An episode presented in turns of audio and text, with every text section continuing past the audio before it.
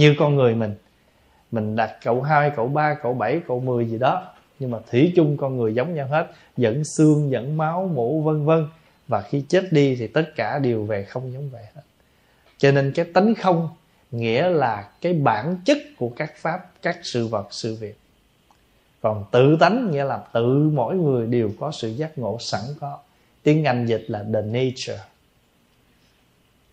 Không? thành thử ra hai cái này tuy là mình gọi vậy nhưng mà nói một cũng được mà nói khác cũng được. Mình nói tự tánh nghĩa là nói về con người. Mà nếu mình nói phân tích kỹ thì tự tánh của các pháp này vốn là không có gì hết. Chúng ta nói một cách khác là tánh không. Vì vậy cho nên bát nhã tâm kinh á, dùng cái từ là sắc tức thị không. Không tức thị sắc. Nghĩa là sắc này đây sắc nè. Hình sắc nè sắc này là không. Vì sao nó là không? Vì nó tạm có. Như vậy thì cái không này là không có gì hết hay là không là tạm có? Chữ không trong bát nhã tâm kinh trường hợp này là tạm có hay là không có gì? Tạm có. Nó có đây mà sao kêu không? Vậy thì đây là sắc mà. Đây là sắc, nhưng vì nó không thật có, cho nên gọi nó là không. Hiểu không? Sắc tức là không rồi bây giờ thọ tức là không. Đó, bây giờ quý vị ăn vô rồi quý vị cảm thọ là gì? Buồn ngủ. Rồi uống ly cà phê vô cái hết buồn ngủ. Rồi người ta, mình đang ngồi cười vui, tới hồi đứng dậy, mất đôi dép, sắc mặt mình thay liền. Nãy cười quá trời luôn. Rồi thầy giảng hay quá. Tất cả các pháp là không. Đứng dậy mất đôi dép là giờ nó không thiệt không nè. Biết liền nha cho nên, sắc tức là không không tức là sắc. Cái vui, buồn, cái cảm thọ của mình cũng là không. Chẳng qua nó please mình, nó làm mình thỏa mãn, thích thú thì mình vui, chứ còn không là mình buồn. Và cái buồn vui của mình nó cũng thay đổi tùy theo cái duyên bên ngoài vô cùng. Cho nên thọ tức là không không tức là thọ. Tưởng tức là không không tức là tưởng. Chưa gặp em, anh vẫn nghĩ rằng có người thiếu nữ đẹp như trăng. Gặp rồi thì không phải như trăng. Hiểu không? Cái tưởng thôi mà. Ban đêm mình đi, mình cảm thấy ai ở sau lưng mình đi. Càng đi nhanh, hình nó người đó rượt mình. Rồi cái hình người chết ta để bàn thờ, mình ngó người ta cái nói trời, sao tôi đi đâu cũng hình đó cũng ngó tôi. Tại mình ngó người ta ngay cái người, mình quẹo tay trái mình cũng ngó lại, mình quẹo tay phải, mình ngó cái hình. Rồi cái hình đứng góc nào cũng thấy cái hình thì mình lại nói là cái hình nhìn mình. Đó là cái gì? Tưởng. Phải không? Như vậy nếu nói cho đủ là sắc, thọ, tưởng, hành, thức. Năm cái này nếu nói cho đủ theo tinh thần bát nhã tâm kinh là sắc tức là không không tức là sắc. Thọ tức là không không tức là thọ. Tưởng tức là không không tức là tưởng hành tức là không không tức là hành. Thức tức là không không tức là thức. Nhưng tụng vậy chán lắm. Cho nên, sắc tức là không không tức là sắc. Thọ, tưởng, hành, thức cũng đều như vậy.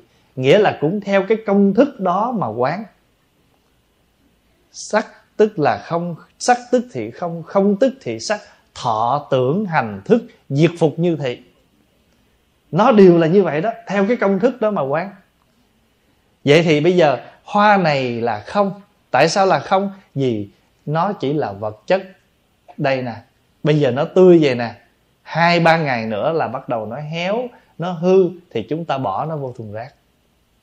Rồi nó trở về đất, nó ươm bón cho những cái hoa khác có mặt. Vậy thì cái không này là không thật có, chẳng do, chẳng qua là do duyên sinh. Và duyên sinh để có mặt mà cái gì là do duyên sinh thì cái đó không thật có. Vì khi cái bản chất của các pháp là không thật có. Quý vị gọi cái này là cái gì? Cái gì? Cái chuông. Tại mình là phật tử, mình từng đi chùa, mình biết cái này là cái chuông. Nhưng nếu cái này mà đem cho ông mỹ hàng xóm, ông nói, cái nồi. Ông nói, why you give me this pot? Phải không?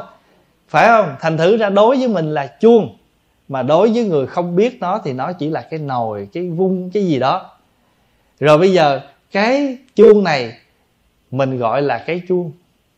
Nhưng thí dụ lỡ cái chuông này nó bị bể rồi, không có tiếng kêu nữa, đổ tro vô thành lư hương.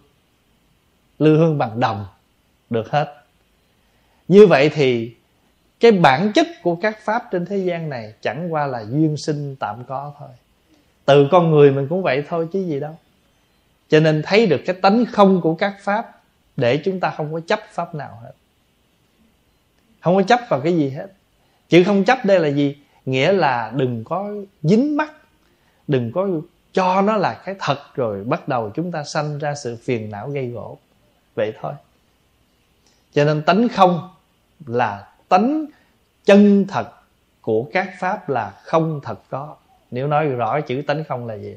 Tánh không là bản chất nó không thật có. Đó, cái thọ của mình vui, buồn, thương, ghét, người ta khen là mình vui mà người ta chê là mình buồn. Cho nên cái người nào mà người ta biết mình hay bị chi phối bởi lời khen tiếng chê như vậy đó, là người ta chọc ghẹo mình biết thôi. Ta muốn mình vui nè, để này để tôi nè, ta. Giờ muốn nó vui không? Tôi chọc cho nó vui. Muốn nó nổi cơn lên không? Nói vài câu nổi cơn lên liền. Thì cái người mà biết mình, mà hiểu mình luôn đó, cái này gọi là tri thức nhưng nếu người này biết mình, hiểu mình mà trợ duyên cho mình tu gọi là thiện tri thức. Còn người này biết mình, hiểu mình, rồi chọc cho mình lên cơn hoài thì là ác tri thức. Cho nên tri thức nó hai loại, thiện hay là ác. Thí dụ bây giờ mình biết cái tính con mình nó nóng, mà mình nói một hồi là nó lên cơn, thì biết nó, hiểu nó, cho nên mình nói một hai câu mà mình thấy nó hơi lớn tiếng rồi là mình im, mình đi chứ đừng nói, đừng bàn chuyện đó nữa như vậy mình nhịn đứa con. Không phải lỗ lã, mà vì muốn trợ duyên cho đứa con, để nó đừng có phải nóng nảy một cách quá đáng như vậy. Mà mình chỉ cần im là nó dừng. Như vậy mình là thiện tri thức của con. Mình là thiện tri, mình biết nó, mình hiểu nó. Cho nên trong cuộc đời này có nhiều khi mình biết một người nào đó nhưng mà chưa chắc mình hiểu người ta. Mình mới biết họ thôi chứ chưa hiểu. Sống chung mới hiểu. Mà sống chung hiểu rồi thì phải trợ trợ duyên, người đó thường hay nóng nảy thì chúng ta bớt những cái sự tranh đua để cái tánh người đó đừng có quá đáng. Mà biết tánh nóng hồi nó nói vậy thì thôi, nhịn đi. Vậy thì mình nhịn không hề lỗ lã, mà nhịn để bớt phiền não cho mình cũng như cho người. Thì được giúp ai đó gọi là thiện tri thức. Vì chữ tri là biết, chữ thức là hiểu. Tri thức là biết người đó và hiểu người đó nhưng mà giúp đỡ người đó thì gọi là thiện tri thức. Mà chọc ghẹo để cho người đó phiền não nổi lên thì chúng ta gọi là ác tri thức.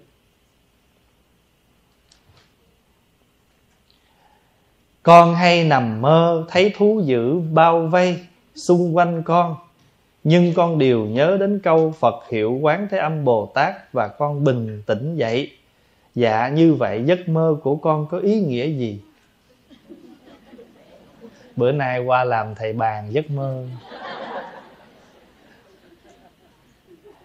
Nếu mình thấy thú dữ vây quanh mà mình niệm quán âm, rồi mình tỉnh dậy là mình thực hiện đúng phẩm phổ môn rồi.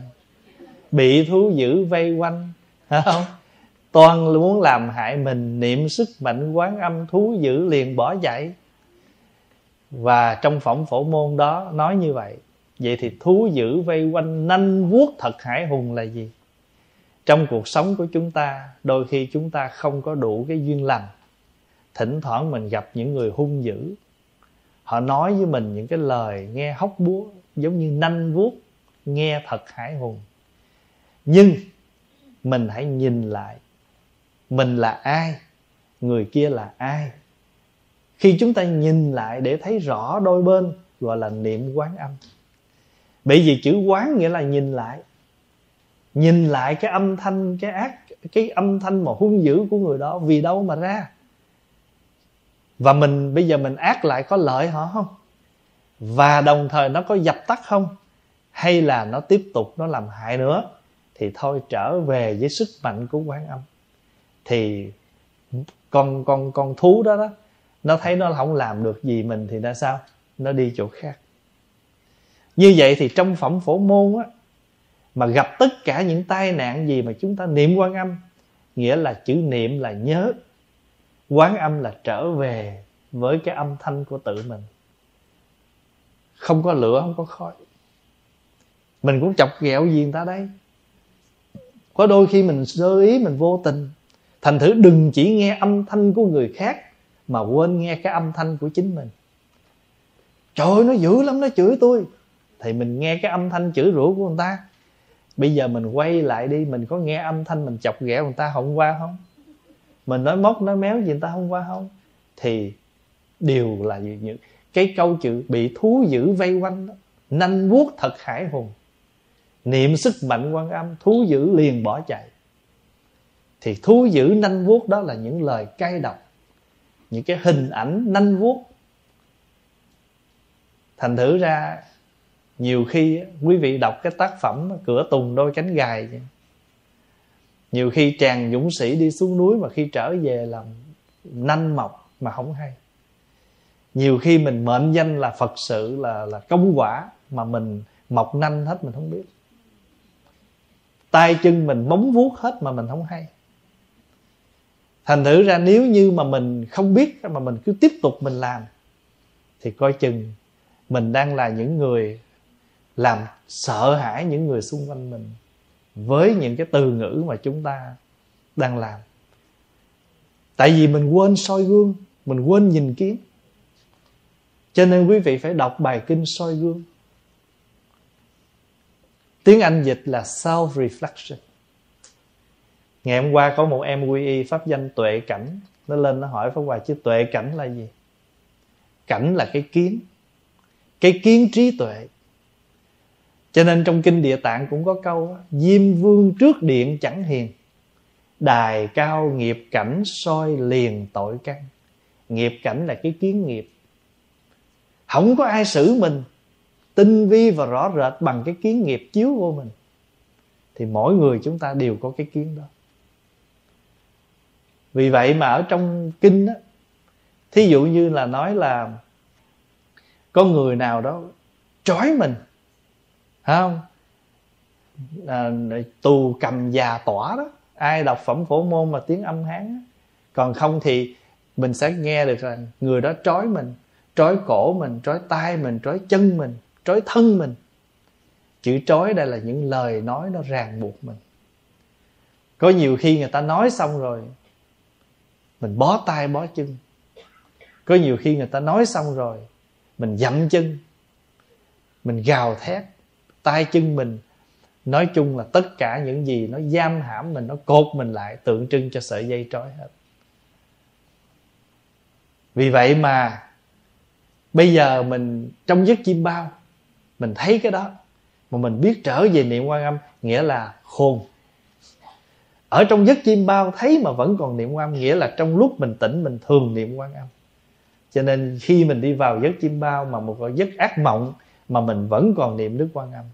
Nếu nói về hình thức tu tập là tốt rồi đó, thấm nhập rồi đó.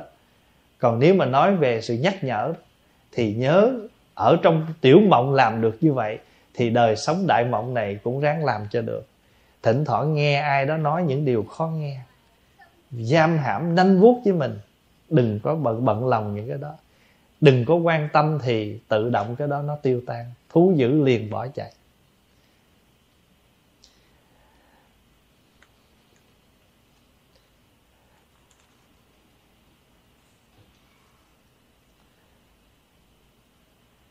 Kính thưa thầy cúng bông hoa giả hoa ni lông thiết trên bàn thờ có được không có bị tội không?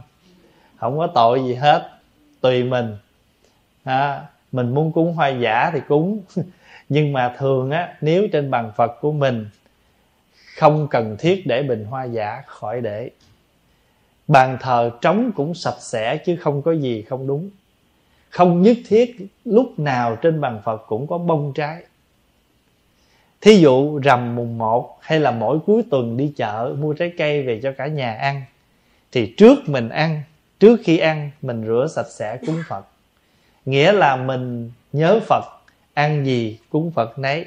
Trước khi mình ăn thì dâng cái lòng hiếu thảo của, hiếu kính mình lên phật. Không có à thôi. Bàn thờ sạch sẽ cũng tốt chứ không có gì trở ngại đừng nghĩ rằng trên bàn thờ lúc nào cũng phải có bông trái trái cây, đi mua nguyên dĩa trái cây giả về để. Rồi bên này bình bông giả, bình bông giả coi còn được. Chứ còn dĩa trái cây giả coi không đặng. Cho nên không nhất thiết trên bàn thờ phải có đâu. Còn quý vị, có thí dụ có để hoa giả, để làm sao mà nhìn nó nhẹ nhàng. Chứ không phải là mình để cả bình lên thấy nó rùm rà, nó dơ phải không, thành thử ra cái đó tùy mình thôi, không có gì tội hết á. Có cũng không sao, mà không có cũng chẳng hề. Nhưng mà cái quan trọng là ráng làm sao giữ bàn phật cho sạch sẽ. Lưu hương á, ít nhất một tuần phải rút chân nhang một lần, nếu mình mỗi ngày mỗi thấp. Rút chân nhang ra rồi cán lưu hương cho sạch sẽ, lau chùi. Đừng sợ, bưng lưu hương lên xuống, dời lưu hương nhà xào xáo có nhiều người không dám đụng vô lư hương nha, không dám xoay lư hương, sợ nhà xào xáo nha. Mà em thấy nó cũng xào xào bần hoài. Có những người cử quá trời cử mà rốt cuộc cũng vậy thôi. Mình thờ bàn phật như thế nào? Nhà mình ở sạch sẽ thì bàn phật cũng phải sạch sẽ, vì bàn phật chính là ngôi nhà tâm linh. Còn cái nhà mình ở là ngôi nhà của thế gian con người mình ở như vậy chỉ cần nhìn vô bàn phật thì hiểu được tâm tư của người chủ. Mình có chăm sóc tâm linh không? Có chăm sóc tâm linh thì bàn thờ sạch sẽ, gọn gàng, nhẹ nhàng, vậy thôi. Chứ đừng có để nào là bông, trái, rồi nhang, đèn nó rủ rượi, dơ mà nhìn cái bàn phật nhìn rất là bừa bãi. Không nên. Chữ không nên đây không có phật quở gì mình. Nhưng mà nhìn vô đó tự thấy hàng ngày mình sống mà mình quên chăm sóc cái ngôi nhà tâm linh của mình. Còn hễ mà quét dọn sạch sẽ là ngôi nhà tâm linh mình nó được chăm sóc. Thế thôi. Hồi nhỏ là pháp hòa thích làm hương đăng lắm. Thích quét dọn bàn thờ lau chùi tượng phật lắm. Mà quý vị biết mỗi lần mà lên và lau tượng phật pháp hòa nói gì không? Hồi nhỏ đó nha lúc 7, 7 tuổi 8 tuổi 9 tuổi rồi pháp hòa mỗi lần lên lau tượng quan âm. Mẹ ơi hôm nay con lau tượng của mẹ mẹ nhớ phù hộ cho con thông minh trí tuệ. Hồi nhỏ là mỗi lần mà lau tượng phật là như vậy. Cho nên đó là ở bàn phật, quý vị thắp một cây hương một ngày thắp một cây cũng được. Rồi nếu mình thắp mỗi tuần, người nào lười lắm thì hai tuần phải dọn, còn siêng năng thì phải dọn mỗi ngày. Giống như trên chùa, một ngày phải hương đăng hai lần trước khi mà đi ngủ là phải lưu hương bàn thờ sạch sẽ. Tụng kinh xuống rồi là bắt đầu làm hương đăng lần cuối cho ngày hôm đó. Còn nếu ngày nào là rằm mùng một, phật tử đi chùa nhiều thì trên chánh điện làm hương đăng liên tục. Không để cho bàn thờ bừa bãi bởi những cái tro bụi nhang dơ. Mình thờ phật như vậy, nghĩa là mình chăm sóc cái ngôi nhà tâm linh của mình. Thắp cây nhang cho ngay là tâm mình nó sẽ ngay dĩa trái cây mình sắp cho cao. Cao ở đây không có tùy theo mình. Bốn trái thì mình kiếm cái dĩa nó nhỏ nhỏ. Ở dưới ba trái ở trên một trái nhìn nó đôn lên. Nghĩa là tượng trưng cho cái quả tu hành của mình mỗi ngày. Nó mỗi nâng cao lên. Mua có bốn trái cam bưng nguyên cái dĩa bự cầm lắc lên lắc xuống vậy này nó, nó trôi trôi như là bà bánh trôi nước vậy đó. Rồi để bàn thờ cái cúng cái nhìn thấy nó cũng còn xanh xanh thôi để đó đi rồi hai ngày sau đi làm cái lượm lên, trái này ăn được, bưng xuống. Rồi còn bay trái kia cho con gửi. Nho bưng nguyên chùm lên để ăn cơm xong cái đứng dậy bằng phật bốc mấy trái bỏ miệng, mai bốc mấy trái nữa quá ra bằng phật chỗ cất trái cây. Mua nguyên nãy chuối xanh mà tới hồi chín là bưng xuống mình mình hưởng à. khi muốn ăn trái cây là phải bưng hết dĩa xuống chớ không nên để dĩa trái cây trên bàn thờ mai bốc trái. Mấy đứa cháu nó khóc, nó bóc nín đi con. Rồi mai bóc con trái nữa. Mình biến cái bàn thờ phật thành cái chỗ gửi trái cây chứ phải cúng quả gì. Hễ ăn là phải hạ xuống hết. Còn cúng tùy số lượng mà, tùy cái bàn thờ. Tượng phật một chút, dĩa trái cây thiệt bự che nhìn không trang nghiêm nhìn không trang nghiêm, không có kỹ thuật, không có nghệ thuật. Tượng phật nhỏ, bàn thờ nhỏ, một trái cũng được, không cần phải cả dĩa. Tết ha, mua một trái dừa, nội cái trái dừa không hết tượng phật này. Rồi đã vậy thêm trái đu đủ nữa. Rồi để cầu, dừa, đủ, xài, ở trên nguyên chùm chôm chôm. Chôm, dừa, đủ, xài.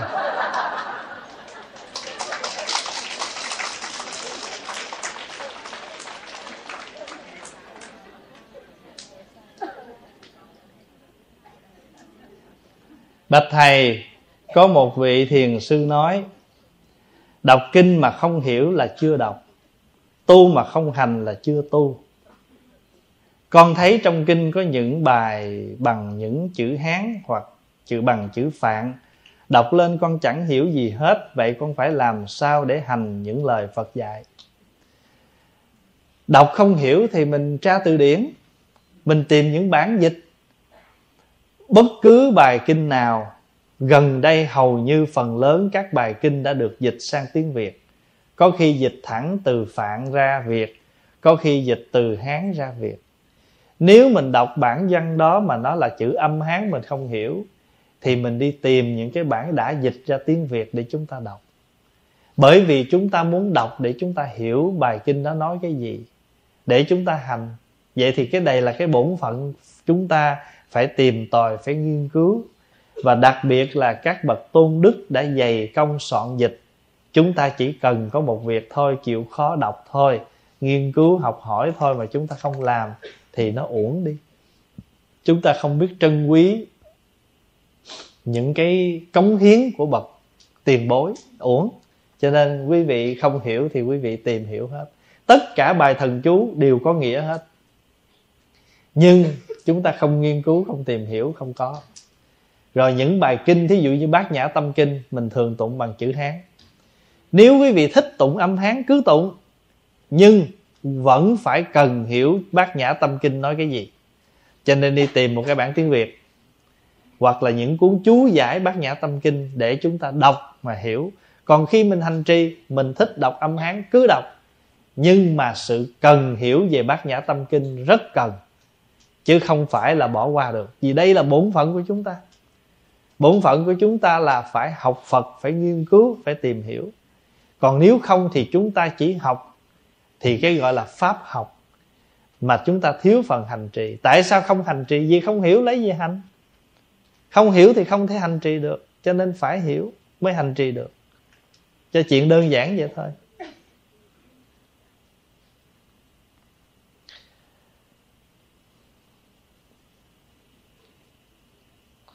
Xin Thầy cho con hỏi, Con muốn hiến xác nhân đạo khi mất đi. Vậy nếu mình hiến xác cho nhà xác bệnh viện rồi Thì người thân ở nhà phải làm tang lễ gì cho đúng lễ nghi không ạ? À? Hồi sáng có Hòa có thưa đó, Lễ nghi là tùy mình. Tại sao chúng ta gọi là lễ, nghi lễ? Chữ nghi lễ nghĩa là gì? Chữ nghi là nghi thức, Nghĩa là hình thức chữ lễ là lòng cung kính. Như vậy, lòng cung kính sẽ thể hiện qua một hình thức nào đó. Ví dụ ha, chúng ta rót nước mời khách. Chúng ta để ly nước ở trên cái dĩa. Vậy thì cái dĩa này là nghi là nghi thức nè, để bày tỏ sự cung kính đối với khách. Đối với những người, vị mà mình kính trọng như là khách hay là các vị lớn, mình mời khách, mình để cái gì cái này cũng không sao nhưng tự nhiên khi để lên cái dĩa, thấy một cái sự trang trọng của cái ly nước, vậy thì đây là nghi thức. Chẳng qua là để bày tỏ lòng cung kính thôi, chứ còn thực chất là uống cái nước trong ly, chứ không ai ăn cái dĩa hay làm cái gì với cái dĩa hết, nhưng mà nó là một nghi thức. Vậy thì tất cả những gì chúng ta làm chỉ là nghi thức bày tỏ lòng cung kính. Trở lại, khi chúng ta hiến xác rồi nếu mà có nhiều khi cái trường hợp hiến xác là không lấy lại, vì có khi cái xác đó sẽ sử dụng vài năm, chứ không phải liền đâu. Có nhiều khi mình hiến cái xác đó rồi, mấy năm sau họ sử dụng hoặc là họ sử dụng cả mấy năm. Như vậy thì cái chuyện có lấy lại cái xác làm đám hay không không quan trọng nữa, tại vì mình đã hiến rồi. Và dù hiến hay là không hiến, dù mang về hay không mang về cái phần tinh thần vẫn là sự hộ niệm của người thân. Tụng kinh niệm phật, bố thí làm lành để hồi hướng công đức cho mình. Thêm công đức. Vì đời này mình đã đóng góp một công đức rất lớn cuối đời, nghĩa là mình hiến xác cho y học. Để người ta dùng cái xác thân tứ đại giả tạm này nghiên cứu y học, cứu chữa cho người khác. Đó là cái phước cuối đời mình làm nhưng muốn để công đức trọn vẹn hơn nữa, người thân mình tạo được những phước lành gì hồi hướng cho cho thân nhân cứ làm. Quan trọng là sự hộ niệm, còn hình thức gì không cần thiết nữa. Và bất cứ hình thức nào cũng tùy duyên thôi. Quý vị cũng không buồn gì hết, tại cả cái xác mình còn hiến, thì cái chuyện hình thức nó là gì đâu. Không? Cái quan trọng là sự cầu nguyện của người thân. Bây giờ ngay cả những người thân mình nó mất bình thường, chúng ta làm lễ an táng uh, lễ tang bình thường cũng vậy thôi à. Bây giờ quý vị có mời chục chùa tới tụng trong cái tang lễ cũng không đủ. Chữ không đủ đây là đẳng qua là cái tâm tình cái lễ nghi trong lúc tang lễ. Nhưng mà người thân phải vì người mất mà bắt đầu tu tập tạo phước tụng kinh hồi hướng.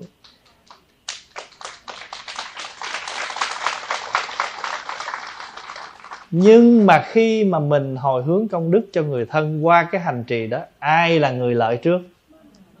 Vậy thì trong 7 phần công đức, mình lợi mấy phần? 6 phần. Tại vì khi mình tụng, mình vì, nếu không có người thân mất, mình sẽ không làm. Bây giờ vì người thân bắt đầu mình ăn chay nè, mình tụng kinh nè, mình niệm phật nè, mình đi chùa nè, mình bố thí nè, rõ ràng bắt đầu người thân đã là tạo một cái duyên để đưa mình về với cái sự ý nghĩa là cầu nguyện cho người thân, nhưng thật sự người thân đã đang độ mình. Vậy thì nói cái nghĩa là mình độ tử mà thật tử, tự độ ai? Tử độ sanh. Sao lâu nay mình nói sanh độ tử? Hay là độ tử không độ sanh, hay độ sanh không độ tử? Thật ra mình nói mình đi hộ niệm cho người chết, cầu siêu cho người chết. Nhưng mà nhờ người chết mình mới đi tụng kinh khi mình hiểu kinh rồi, mình siêu chưa? Siêu phiền não. Nhẹ mọi sự chấp trước phiền muộn. Như vậy người chết độ cho mình rồi. Người chết đã độ cho mình rồi. Như vậy sanh tử có tương dung không? Có. Vì vậy cho nên mình mới có cái bài tụng nè. Tây phương không xa cách, tây phương trước mặt người. Ngàn sông về biển lớn, trăng lặng không lìa trời âm dương không cách trở, sanh tử vẫn tương dung. Cái sanh tử nó tương dung với nhau. Mình vì người chết mà mình độ như vậy người mất nhờ mình khai thị cho họ. Nhưng mà nhờ họ mình mới chịu khó đi tìm kinh để tụng cho họ siêu. Nhờ vậy mình cũng thâm nhập vật lý, mình cũng siêu trước khi chết. Như vậy sanh tử vẫn tương dung chứ gì nữa. Mình độ người chết mà người chết cũng đang đang độ mình. Sanh tử vẫn tương dung. Niệm phật cầu siêu độ, lắng nghe xin một lòng. Hồi xưa mình chấp trước, bây giờ hết rồi. Mà không còn chấp, không còn phiền gọi là siêu. Chữ gì siêu là vượt. Vãng là vượt, sanh là một đời sống. Vãng sanh nghĩa là tới một đời sống mới. Tháng rồi buồn phiền, tức giận quá. Tháng này hết trơn rồi hỏi, hỏi chị sao vậy? Lúc này vãng sanh rồi. Vậy thì vãng sanh đợi chết mới vãng sanh sao? Uổng sống mấy chục năm tu không vãng sanh à. niệm phật tụng kinh không vãng sanh sao? Phải làm sao cho mình vãng sanh ngay trong cái hiện tại mỗi ngày của mình? Hồi trước á phải là ví dụ ha có một thời gian trước đó mình sống rất là cực khổ. Lúc này làm ăn được khá rồi cuộc sống mình khác rồi. Mà thấy khác cái là quần áo mặc khác à tóc tai mình nhìn cũng khác à. Mặt mũi mình cũng khác à. Hỏi sao lúc này chị khá vậy? Lúc này vô mánh à. Nghĩa là, là mình làm ăn được rồi. Thì vãng sanh cũng vậy. Hồi xưa mình ủ rũ mình phiền muộn vô cùng. Lúc này thấy mình tươi rói mình tươi nhuận. Sao vậy? Nhẹ lòng hết tất cả. Cho nên chữ vãng sanh chữ siêu thoát không hề là những từ để cho chết. Đó là những cái từ ngữ để nói lên trạng thái của người đã giải thoát, đã khỏi mọi sự ràng buộc. Và đừng chết mới lại vãng sanh.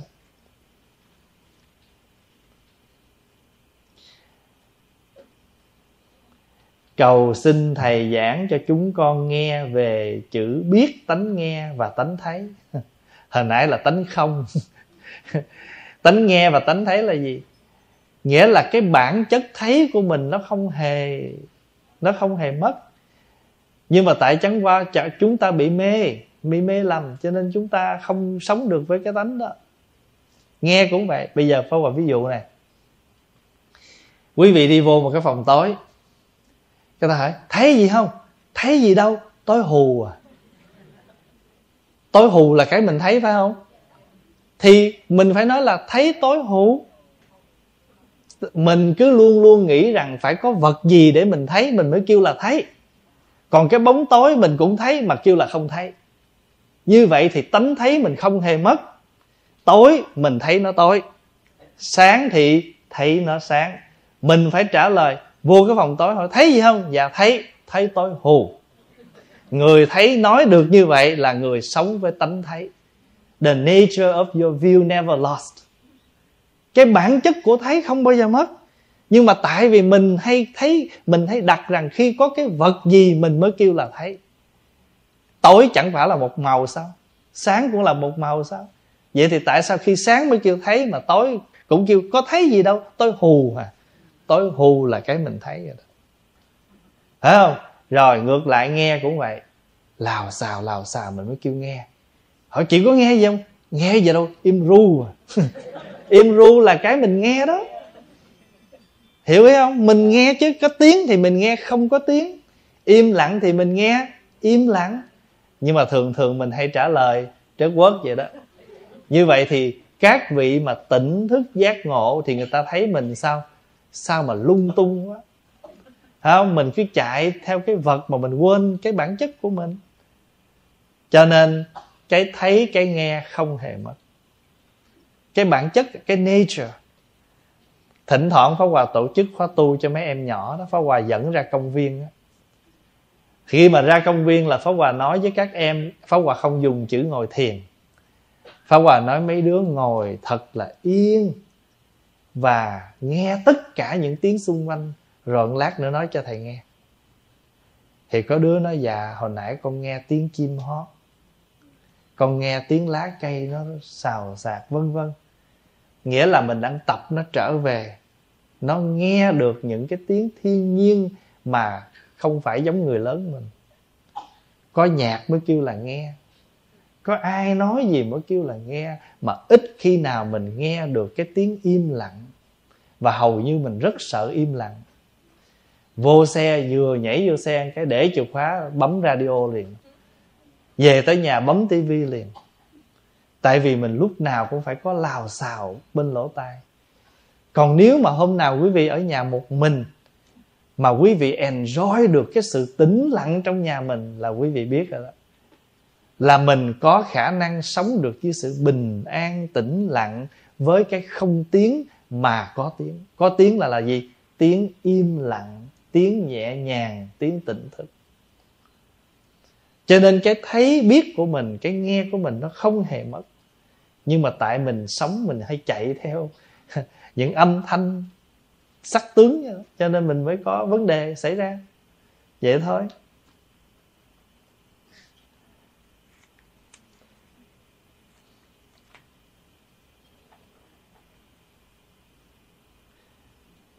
À, dạ con có hai câu hỏi.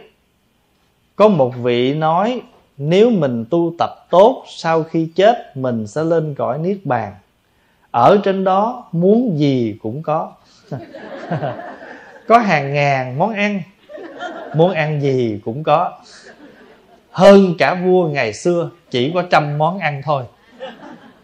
Theo phật giáo khuyên mình tu tập thì phải rèn luyện cho mình bớt tham muốn, bớt tham muốn, bớt đòi hỏi vậy sao bài giảng trên làm cho nhiều phật tử muốn đến cõi niết bàn. Như vậy có sai lời phật không? Niết bàn nó cũng có level chứ. Có những niết bàn trần gian. Đấy đấy. Quý vị ăn uống đồ phủ phê mà ăn enjoy cũng là niết bàn chứ. Nhưng mà niết bàn này là niết bàn hữu lậu. Niết bàn này có ngày hết. Ăn xong no mấy tiếng sau, hết cầm trên tay nè, thơm, ngon, dành. Để vô miệng nhai mấy cái nhả ra đưa, không thèm. Mà nuốt ra khỏi cổ, nó không hề thơm như lúc đầu nữa. Đúng không? Như vậy niết bàn nó có hai loại. Nói đúng ra là bốn loại. Nhưng đây pháp hòa nói hai thôi ha. Cái niết bàn nào mà chúng ta hưởng mà nó dễ mất nó tan biến cái niết bàn đó là niết bàn hữu lậu. Giống như cái phước mà chúng ta đang có nè, có nhà ở nè, có tiền xài nè, có cơm ăn, có quần áo mặc, có xe đẹp đi nè, phước đó. Nhưng mà phước hữu lậu. Phước này mất, thậm chí không mất, mình mất. Nhiều khi nó chưa nó chưa hết là hết đời mình. Cho nên có thể mình hết trước nó cũng có thể nó hết trước mình nhưng dù ai hết đi nữa cũng là phước của hữu lậu. Còn phước mà do mình nghe pháp trí tuệ mình tăng trưởng để mình, mà không hình không tướng gì hết cái phước này gọi là phước vô lậu. Niết bàn này gọi là niết bàn vô lậu. Vô lậu niết bàn hữu lậu niết bàn còn nếu như mà cái, như vậy thì cái nhưng mà bản chất thật của chữ niết bàn là gì? Là khi trạng thái tâm của mình không còn phiền não chấp trước là niết bàn. Cho nên niết bàn nếu nói đúng ra là không phải cái nơi chốn để tới sau khi chết. Niết bàn là trạng thái khi tâm mình bình an tĩnh lặng. Như vậy đầu năm đầu tháng gặp nhau chúng ta chúc nhau chúc chị năm mới niết bàn. Trời trời, bà trù tôi chết. Dạ không. Mình hiểu theo kiểu thế gian thì mình nghĩ niết bàn là cái chỗ nào để tới sau khi chết. Nhưng mình hiểu phật pháp là niết bàn là khi tâm không còn phiền não khổ đau. Còn nói một cách khác là khi tâm có đủ bốn chất liệu. Thứ nhất là thường. Thường là gì? Ai vui, ai buồn? Ai khen ai chê, tâm mình vẫn thường.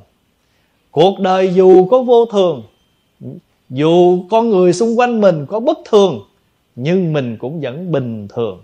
Đó là một thứ chất liệu nhất của niết bàn, gọi là thường. Người ta được thì người ta vui, người ta mất người ta khổ.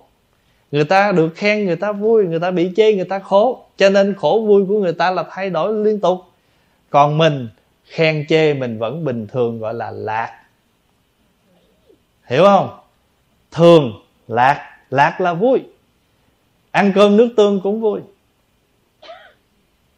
Tại vì sáng ăn cơm sườn, chiều ăn nước tương, tối leo lên giường, nằm coi cái lương, đời lên hương.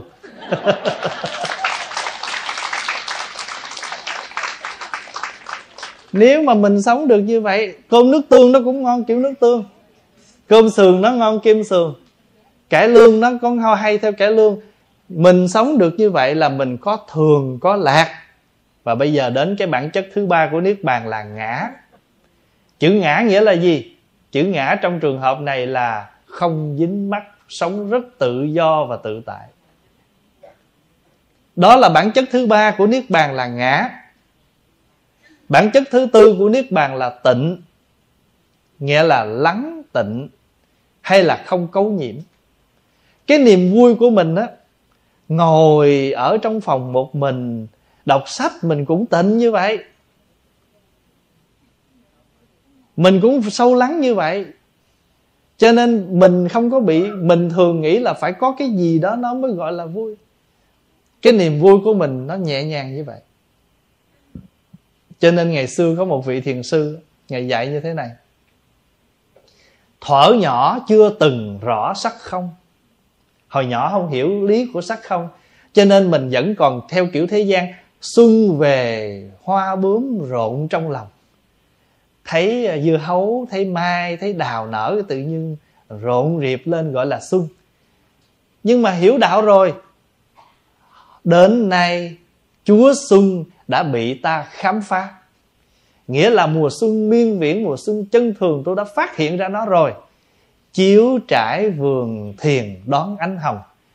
Ban đêm tắt đèn, ngồi yên ngồi thiền, nhưng mà tôi vẫn đón xuân theo cái thường là đi về chùa đón xuân đón tết.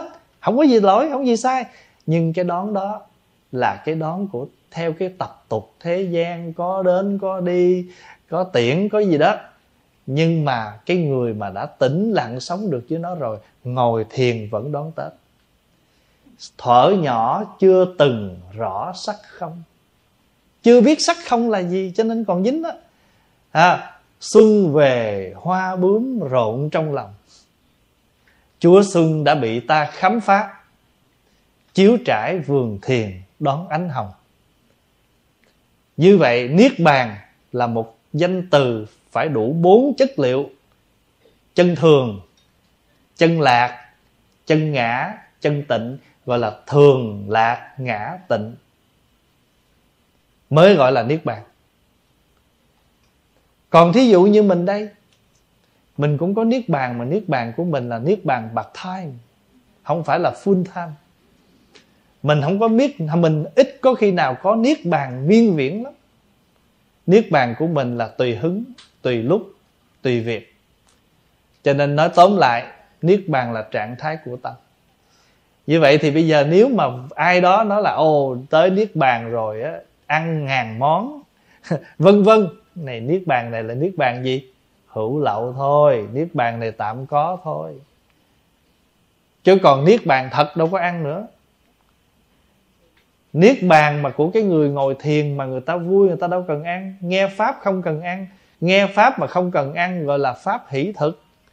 Ngồi thiền mà không cần ăn, gọi là thiền duyệt thực nhớ không? Đó là cái niềm vui sâu lắng của người tu. Còn cái niềm vui mà thí dụ như á, mình thấy ai làm việc gì ai làm việc gì mà mình vui theo cái đó gọi là tùy hỷ. Còn mình làm việc gì cho ai mình hãy hoan hỷ. Đó cho nên tu hành á niềm vui nó cũng có thứ bậc cả nha. Mình làm việc gì cho ai hãy hoan hỷ mà làm mà đã là hoan hỷ làm thì người ta có nhớ mình để không nhớ mình cũng vẫn hoan hỷ. Đó là đó là việc làm của mình ha. Lỡ hôm nào mình không có khả năng làm gì nữa hết, mình thấy ai làm được việc đó, mình tùy hỷ. Vui nó có nhiều cách, phải không? Vui khi làm, vui khi tùy thuận, gọi là tùy hỷ. Còn nếu như mà mình thấy mình ngồi thiền tụng kinh, vui, gọi là thiền duyệt chữ duyệt là vui. Còn nếu mình nghe pháp mà tâm tư mình bừng sáng, tỏ rõ được nhiều điều, làm cho mình không ăn vẫn thấy no, cái đó gọi là pháp hỷ. Pháp hỷ sung thiền duyệt vi thực, pháp hỷ sung mãn. Mình hãy tụng trong cái bài ờ, cúng quá đường của mình đó. Cho nên á, cái ờ, có những chúng sanh, người ta chưa có đạt được cái chỗ là không còn ham muốn nói vậy đó thì pháp hòa cũng giải thích thêm có nhiều người đặt câu hỏi vậy đó. Nói tu mà không còn ham vậy mà sao tịnh độ, toàn là diễn tả cảnh để cho chúng sanh ham không à? Trời ơi, mỗi lần mà gió rung một cái nghe, vàng nó rơi. Dưới đáy ao sen toàn là cát vàng, nhớ không? Hoa sen lớn như bánh xe. Sen đỏ chiếu hào quang đỏ, sen vàng chiếu hào quang vàng.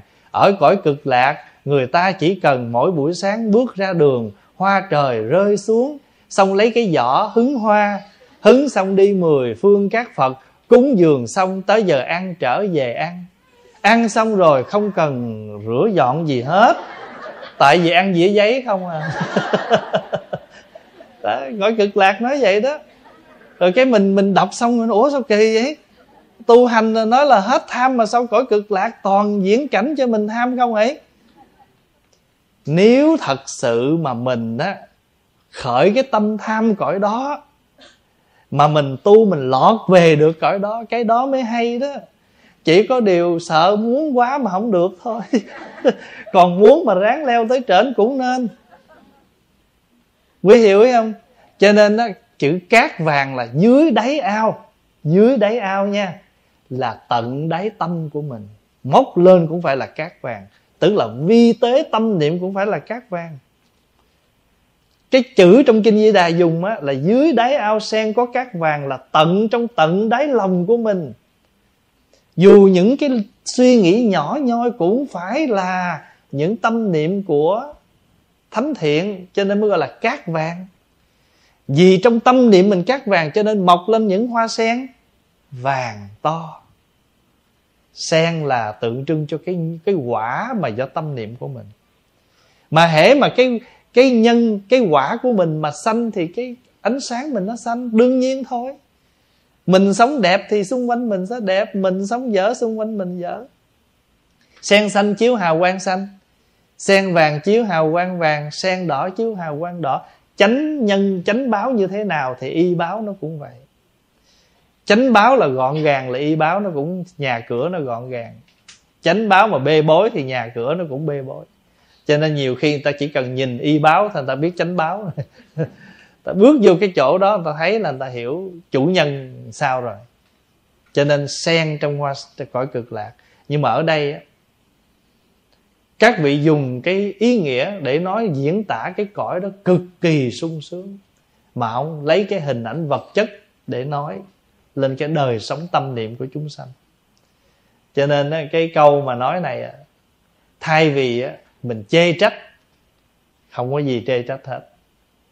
Nhưng mà bây giờ mình nói lại, đó, bây giờ niết bàn mà ráng tu để được hưởng này là niết bàn của nhân thiên, của phước báo của trời ngươi phước niết bàn này không tu là nó hết.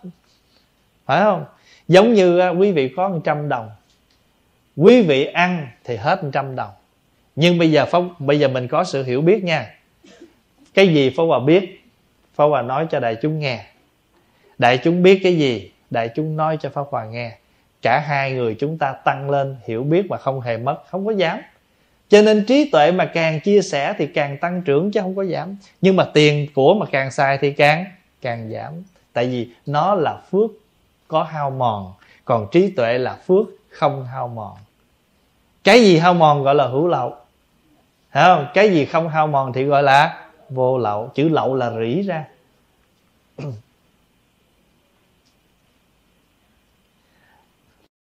Hỏi ông bà mình hay nói ở hiền gặp lành.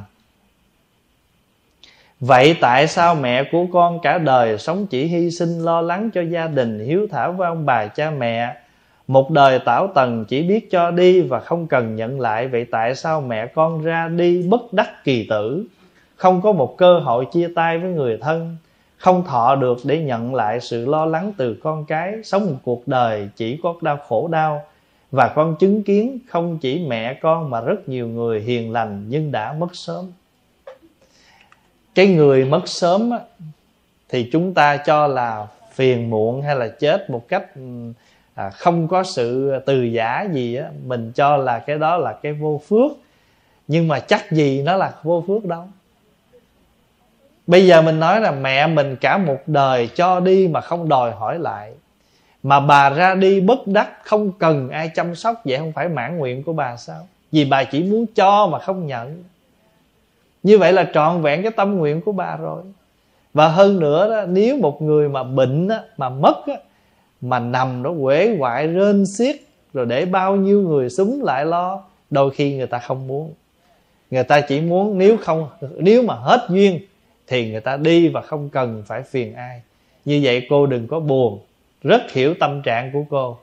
Nhưng mà cô đừng có buồn và cô phải thấy rằng mẹ đã trọn vẹn tâm nguyện của mẹ từ sống cho tới chết. Sống mẹ cũng chỉ muốn làm cho mọi người mà không muốn nhận của ai phải không, thì thôi, khi mẹ viên mãn, mẹ cũng không muốn phiền ai. Đó là trọn vẹn cho mẹ, mình nên mừng. Nói nói còn nói và chúng ta sống ở cõi đời này tại vì theo thế gian mình thấy ai sống lâu, mình mừng. Sống ngắn thì mình buồn, chứ thật tình mà nói, còn sống ngày nào chúng ta khổ trả chừng nói chứ có gì đâu. Cho nên pháp hòa có làm bài kệ khi mà đưa một cái vị đưa vô trong lò hỏa táng và làm bài kệ như thế này người đi xong một kiếp, kẻ ở lại buôn ba. Phải không? Người đi xong rồi. Người đi xong một kiếp, kẻ ở lại buôn ba. Ra trắng, đi về trắng. À có thế thôi mà. Có gì đâu. Mình ở lại mình thấy người ta đi, mình buồn với thiệt sự. Mình ở lại bắt đầu mình mới khổ nè. Phải không? Đó. rau răm ở lại. Chiều đời đắng cay.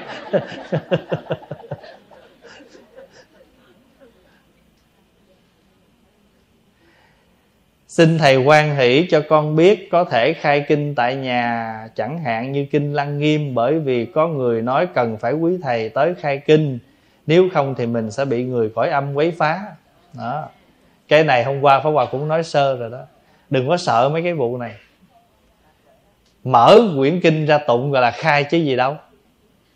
Mà bây giờ nếu đóng lại lấy gì tụng? Phải không? Muốn tụng kinh thì phải mở kinh. Mà mở quyển kinh là kêu khai kinh trời đất ơi, quà cáp ta tặng xé ào ào, khai liền không sợ. Bộ làm như cõi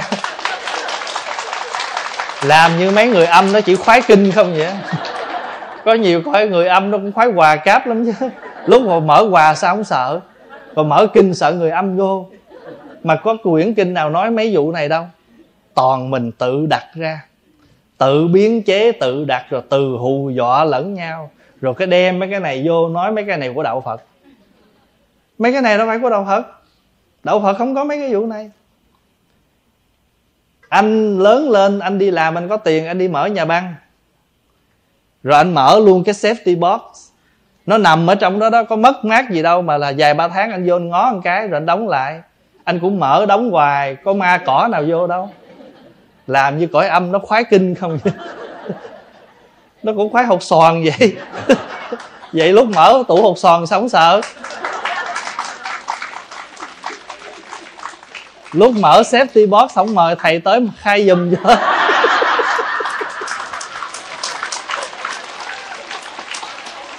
À.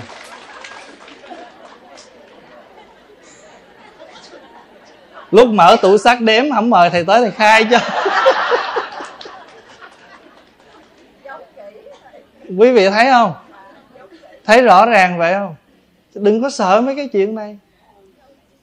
Có nhiều người mở kinh ở trong nhà tụng mở băng kinh mở tụng kinh nó đừng mở vậy ma cỏ nó vô. Có những ma nó khoái nhạc lắm mở cả đêm sao không sợ? Làm như ma nó chỉ mê kinh không vậy? Mà thí dụ như ma cỏ nào mà nó vô nó nghe kinh vậy là tốt hay xấu? Ờ, tại sao sợ? Sợ cái không đáng sợ mà cứ sợ. Cho nên chư tổ cũng hay quở mình vậy đó. đó. Sợ là sợ mà những cái không đáng sợ mà cứ sợ. Rồi bây giờ á, khổ cái chỗ nào có cái đèn cái nhang cái của đạo phật hết đó, đó họ lấy bó xả họ lấy cây lược đó, họ chải tóc của họ cái họ quấn vô cây lược họ kẹp vô bó xả. Để làm gì vậy? Xả xuôi.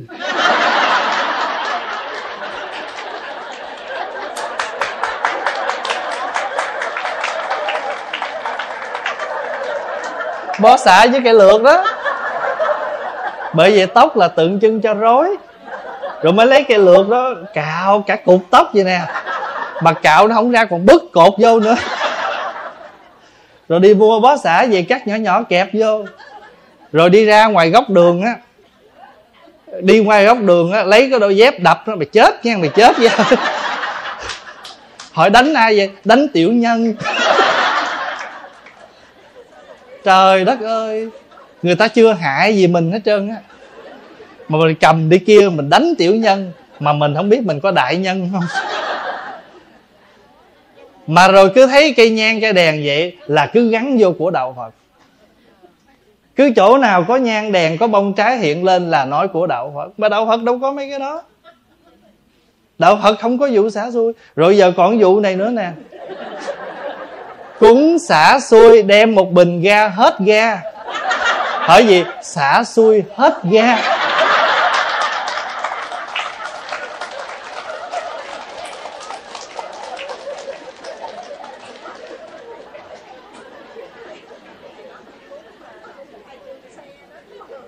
Trời đất ơi.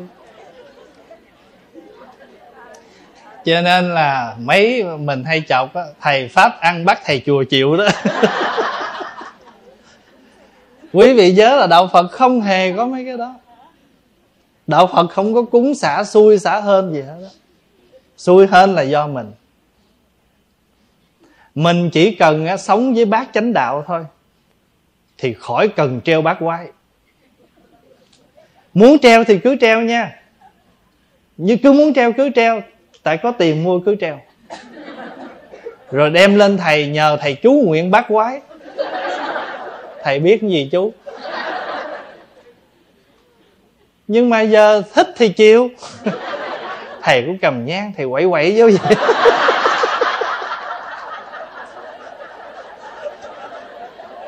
Rồi đó, thấy có khói, có nhang là linh rồi đó.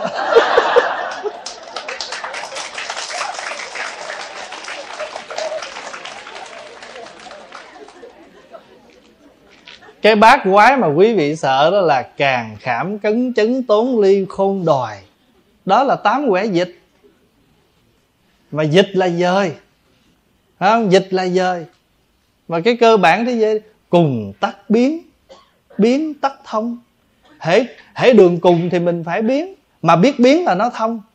Đơn giản vậy thôi, thì cuộc sống mình cũng vậy thôi. Lỡ nấu cháo đặc thì biến miếng nước vô nó thành cháo loãng ăn cháo trắng ngán quá, cho miếng muối vô thành cháo muối. Cho miếng nước cốt dừa thành cháo dừa. Sắc rau củ vô thành cháo nem. Bỏ đậu đỏ thành cháo đỏ. Cùng tất biến biến tất thông. Ăn được hết là thông chứ gì nữa. Vậy thì tu hành nó cũng thế thôi. Nó là công thức của cuộc sống. Đạo phật là cống hiến cho mình một công thức để sống chứ không phải cống hiến cho mình những cái sợ hãi kiểu cách như vậy. Mà mình hiểu như vậy là mình đi quảng cáo về tội nghiệp cho đạo phật. Rồi mấy pháp sư đi giảng quá trời quá đất.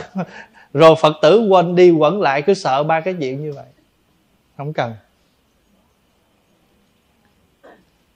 Giống như pháp hòa hay nhắc hoài chuyện ăn chay vậy đó chén riêng, dĩa riêng, nồi riêng, cái gì cũng riêng mà không thấy bộ răng riêng.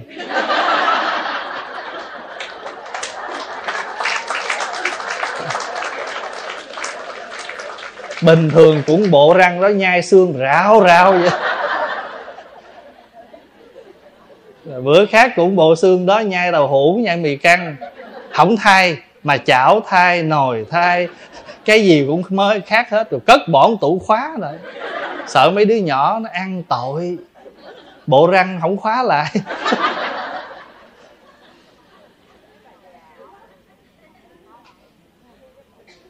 Mình cứ lấy cái lý đó ra mình suy là tự nhiên mình nhẹ nhàng liền.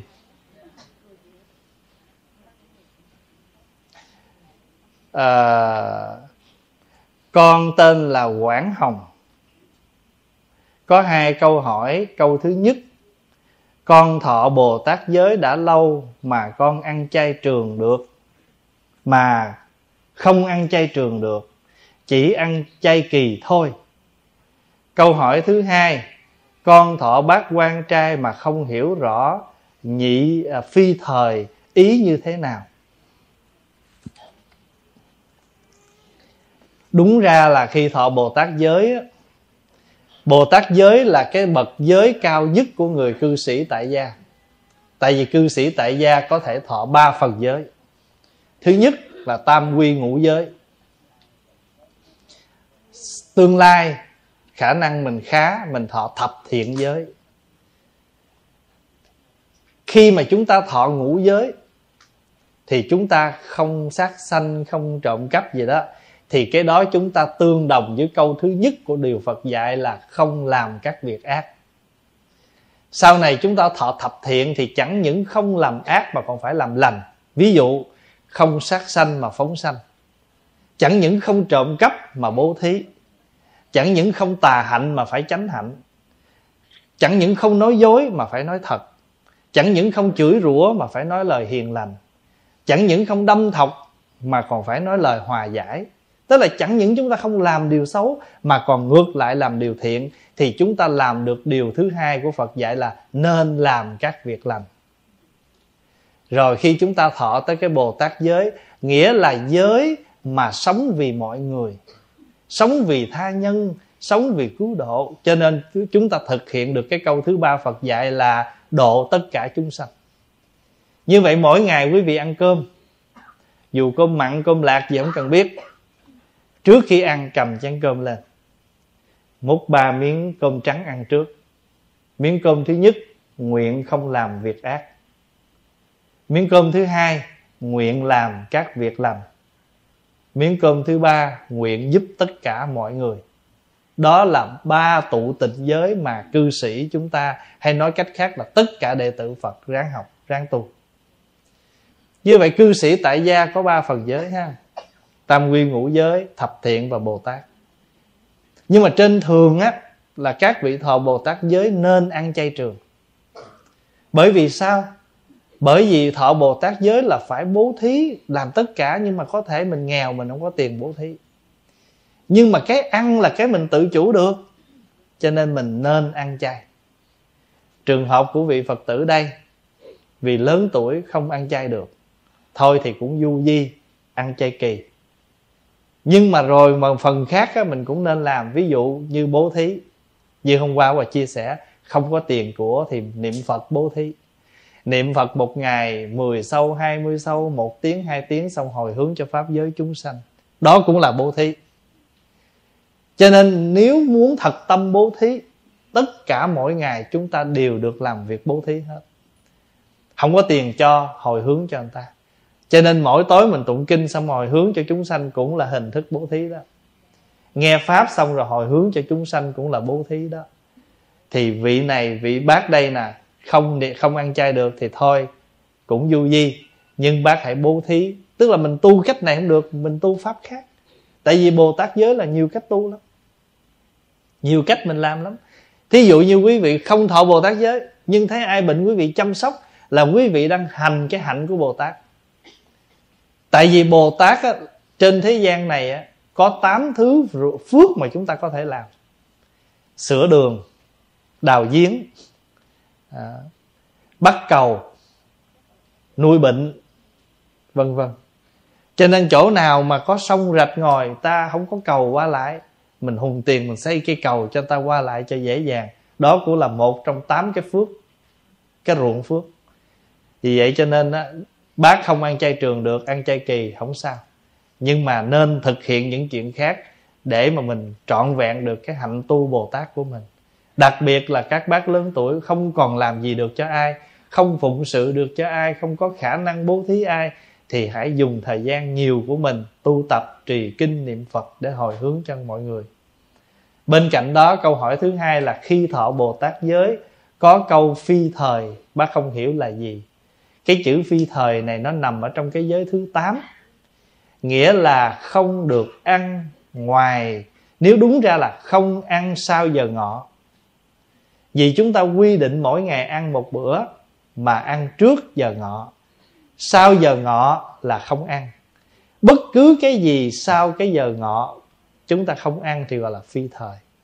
Còn nếu chúng ta hiểu một cách nữa đó, là nếu chúng ta quy định việc gì đã làm, đã ăn, sau đó chúng ta làm lén, làm mà không đúng cái giờ giấc, đều gọi là phi thời. Ví dụ, chùa tụng kinh một ngày hai thời, tối và sáng. Nhưng buổi trưa, mình rảnh, mình lên chánh điện, mình tụng kinh, thì tụng kinh riêng buổi trưa của mình không đúng cái giờ giấc của chùa quy định đó thì gọi là tụng kinh phi thời nhưng mà chúng ta được quyền phi thời để tụng kinh, nhưng không nên sử dụng chuông mỏ không tụng lớn tiếng làm động chúng. Nghĩa là tụng phi thời được, nhưng mà không sử dụng chuông mỏ động chúng. Mình làm riêng cái đó của mình, không thuộc của chúng, thì không được làm động đại chúng. Thì ở đây trường hợp giới thứ 8 là không ăn phi thời, nghĩa là ăn ngoài giờ đã quy định. Một ngày ăn một cử rồi, xong rồi là không ăn nữa bình thường á, là mình không, chẳng những mình phi thời, mà vượt thời luôn. Đi ngang thấy cái gì cũng bốc. Mở tủ lạnh, ăn suốt ngày, buổi trưa, buổi chiều, tối tối, buồn buồn, cứ mở ra ăn cái đó chuyện bình thường. Nhưng mà do mình không có nguyện mình tu gì hết. Còn các vị thọ, bồ, thọ bác quan trai của ngày đó là nguyện không ăn phi thời là không ăn ngoài giờ đã quy định. Vậy thôi. Chữ phi là sai, là trái ăn trái giờ là phi thời. Đó. Thí dụ như là là là mình nói thị phi đó.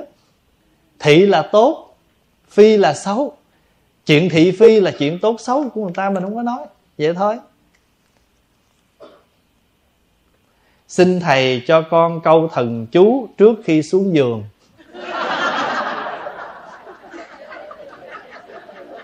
Chắc tại sáng nghe câu thần chú tê chân. Dạ muốn thì em cho. Cái bài thần chú khi bước xuống giường nè. Sáng, trưa, chiều và tối. Mọi loài hãy giữ mình. Nếu dưới chân lỡ đạp, xin nguyện chống siêu sinh. Sáng, trưa, chiều và tối. Mọi loài hãy giữ mình nếu dưới chân lỡ đạp, xin nguyện chống siêu sinh. Nói với các con con vật thấp hơn mình á, sáng, trưa, chiều và tối, mọi loài hãy giữ mình là các vị insect các vị vi tế côn trùng, hãy giữ mình. Nếu mà tôi lỡ đạp quý vị, thì xin nguyện cho các vị chống siêu sinh. Tại vì cái bài đó mình dịch từ cái bài tiểu hán lấy ý thôi. Tùng triêu dần đáng trực chí mộ dần á, là giờ dần là 3 giờ sáng. Phải không? Tùng triêu dần đáng trực chí mộ mộ là tối. Từ sáng cho đến tối. Tùng triêu dần đáng trực chí mộ. Nhất thiết chúng sanh tự hồi hộ. Nhược ư túc hạ tán kỳ hình. Nguyện nhữ tức thời sanh tịnh độ. Án vật đế lục ni tó ha. Bây giờ mình dịch tiếng việt cho dễ nhớ ha sáng, trưa, chiều và tối. Mọi loài hãy giữ mình. Nếu dưới chân lỡ đạp, xin nguyện chống siêu sinh. Nếu học bài này, phải học thêm bài kế. Lên hay xuống cầu thang. Bước đi thường nhẹ nhàng. Còn nghe tiếng dép lết là biết lòng chưa an.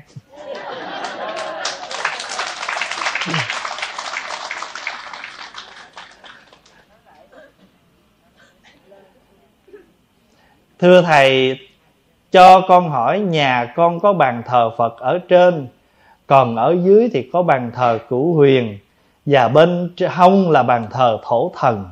Vậy thầy cho con hỏi mình đốt nhang cho bàn phật và cửu huyền rồi đến bàn thờ thổ thần được không thầy?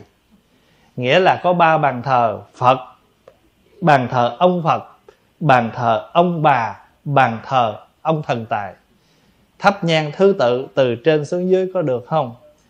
Mấy năm nay thắp, ba ổng có nói gì không?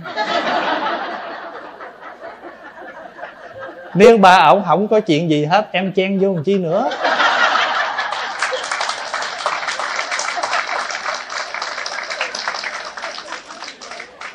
Ta đang sống hòa bình với nhau. Với ba cây nhang, tự nhiên em chen vô nó cấm ông này trước rồi đó em kiếm chuyện nữa. Rảnh rỗi xanh đông nổi à. Em không có chen vô mấy chuyện đó đâu. Nói đùa thôi. Nhưng mà thật sự là quý vị thấp vậy được rồi. Thì cứ thấp cũng giống như sẵn đây pháp hòa cũng nói, cũng giống như mình cúng dường trái tăng vậy đó. Nhiều khi quý thầy chia theo hạ lạp ngồi hai bên. Thầy này lớn kế thầy này. Thầy lớn, thầy này cái mình đi cúng dường á, cái mình cúng sợ có lỗi. Cúng ông một trước, nhảy qua đây, cúng ông đây. Rồi nhảy qua đây, cúng ông đây. Nhảy tùm lum. Thôi bây giờ các thầy du di cho phật tử cúng nguyên hàng, rồi qua người ta cúng nguyên hàng. Đi cho nó đẹp. Nhảy vậy ta tưởng cúng cốc.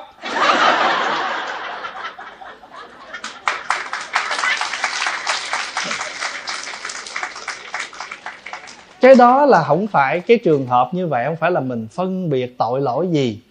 Có các hòa thượng thì mình cúng xong đi, rồi các vị ngồi ngang này mình cứ cúng một giọt chư tăng. Rồi mình qua kia mình cúng một giọt bên đó. Nó vừa nhẹ nhàng, nó vừa đơn giản. Không có tội lỗi gì chuyện đó hết á. Cúng mà tội gì? Sẵn pháp hòa kể đại chúng nghe chuyện tội. Có cái cô đó cũng lên cũng cúng giường trai tăng xong cổ lên cổ bắt bạch cổ nói, nam mô di đà phật. Hôm nay con xin à, phát tâm cúng dường quý hòa thượng và xin quý hòa thượng chia tội với con.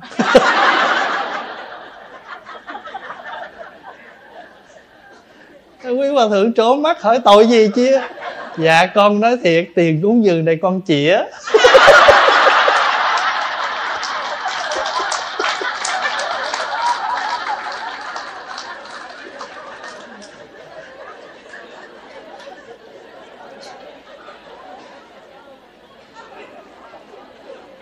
hết giờ rồi. Hết giờ chưa?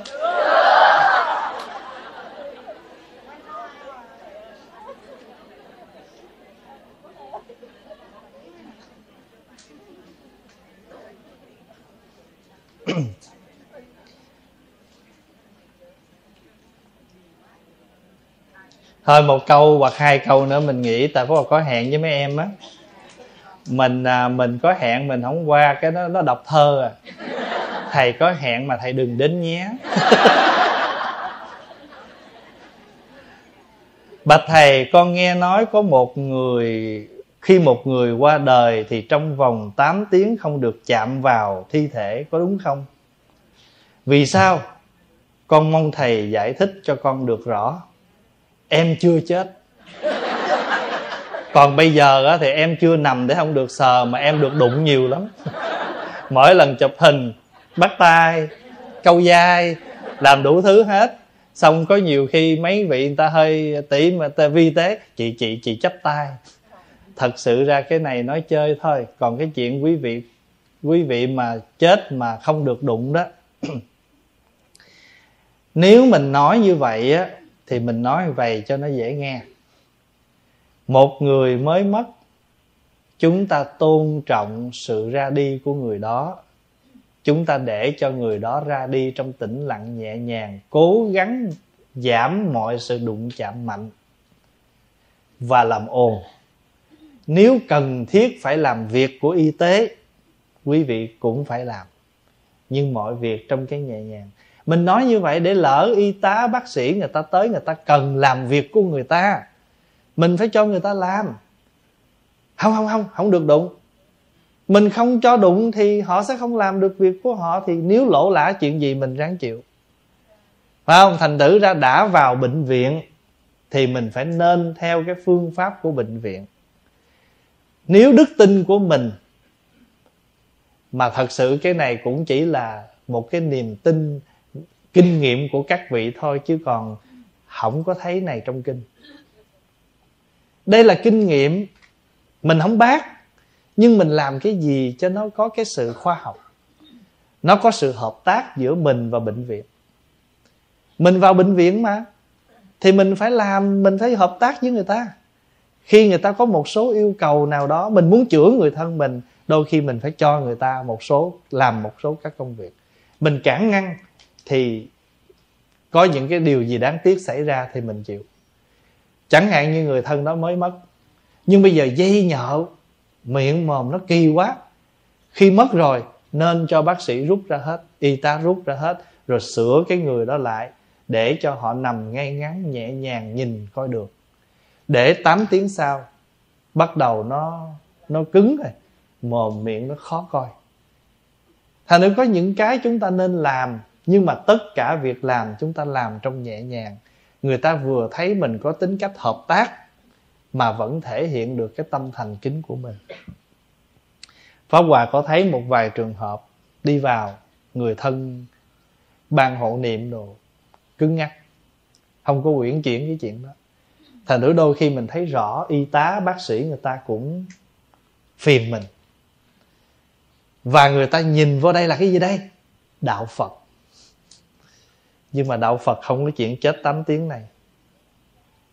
Giải thoát vãng sanh hay không là cách sống, cách ăn ở của chúng ta, chứ không phải cái chuyện nằm đó 8 tiếng để được giải thoát. Đây chẳng qua là một sự hỗ trợ thêm cho mình, để mình đừng bị đau đớn cơ thể khi mình lìa đời thì thôi. Chứ không phải sự vãng sanh nó nằm ở trong 8 tiếng này. Chúng ta đừng lầm cái chuyện đó có siêu thoát hay không là cách sống của mình. Còn ban hộ niệm đến trợ lực, trợ duyên cho mình, đó là sự trợ duyên. Mình phải là chánh nhân, chánh lực. Quý vị nhớ, tu có hai loại nha. Một là tự mình tu là chánh hạnh. Còn ai đó trợ duyên cho mình tu gọi là trợ hạnh. Ví dụ như mình niệm phật phải nhất tâm là chánh hạnh sâu chuỗi là trợ hạnh. Mình giảm tham sân si là chánh hạnh, ăn chay là trợ hạnh. Có những người ta đâu có ăn chay, nhưng mà tham sân si người ta giảm. Còn mình vẫn ăn chay mà tham sân si không giảm, tại vì cái trợ hạnh mà cái chánh hạnh không có. Cho nên mình niệm phật để bản sanh tu hành, mỗi ngày chuyển nghiệp của mình là chánh hạnh, còn ai đó tụng niệm cho mình là trợ thôi.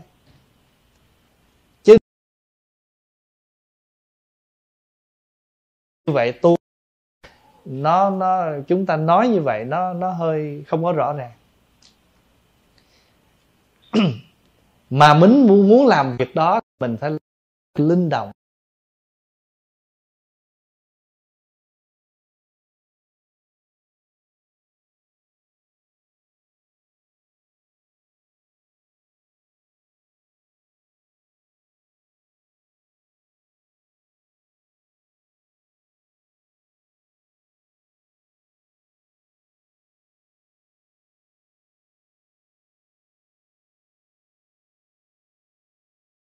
Muốn tu tập là làm sao đời sống của chúng ta.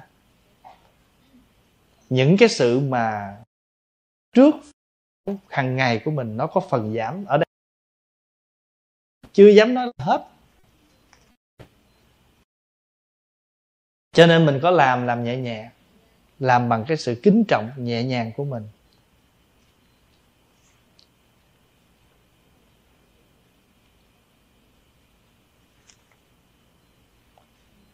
Rồi câu hỏi cuối cùng nha.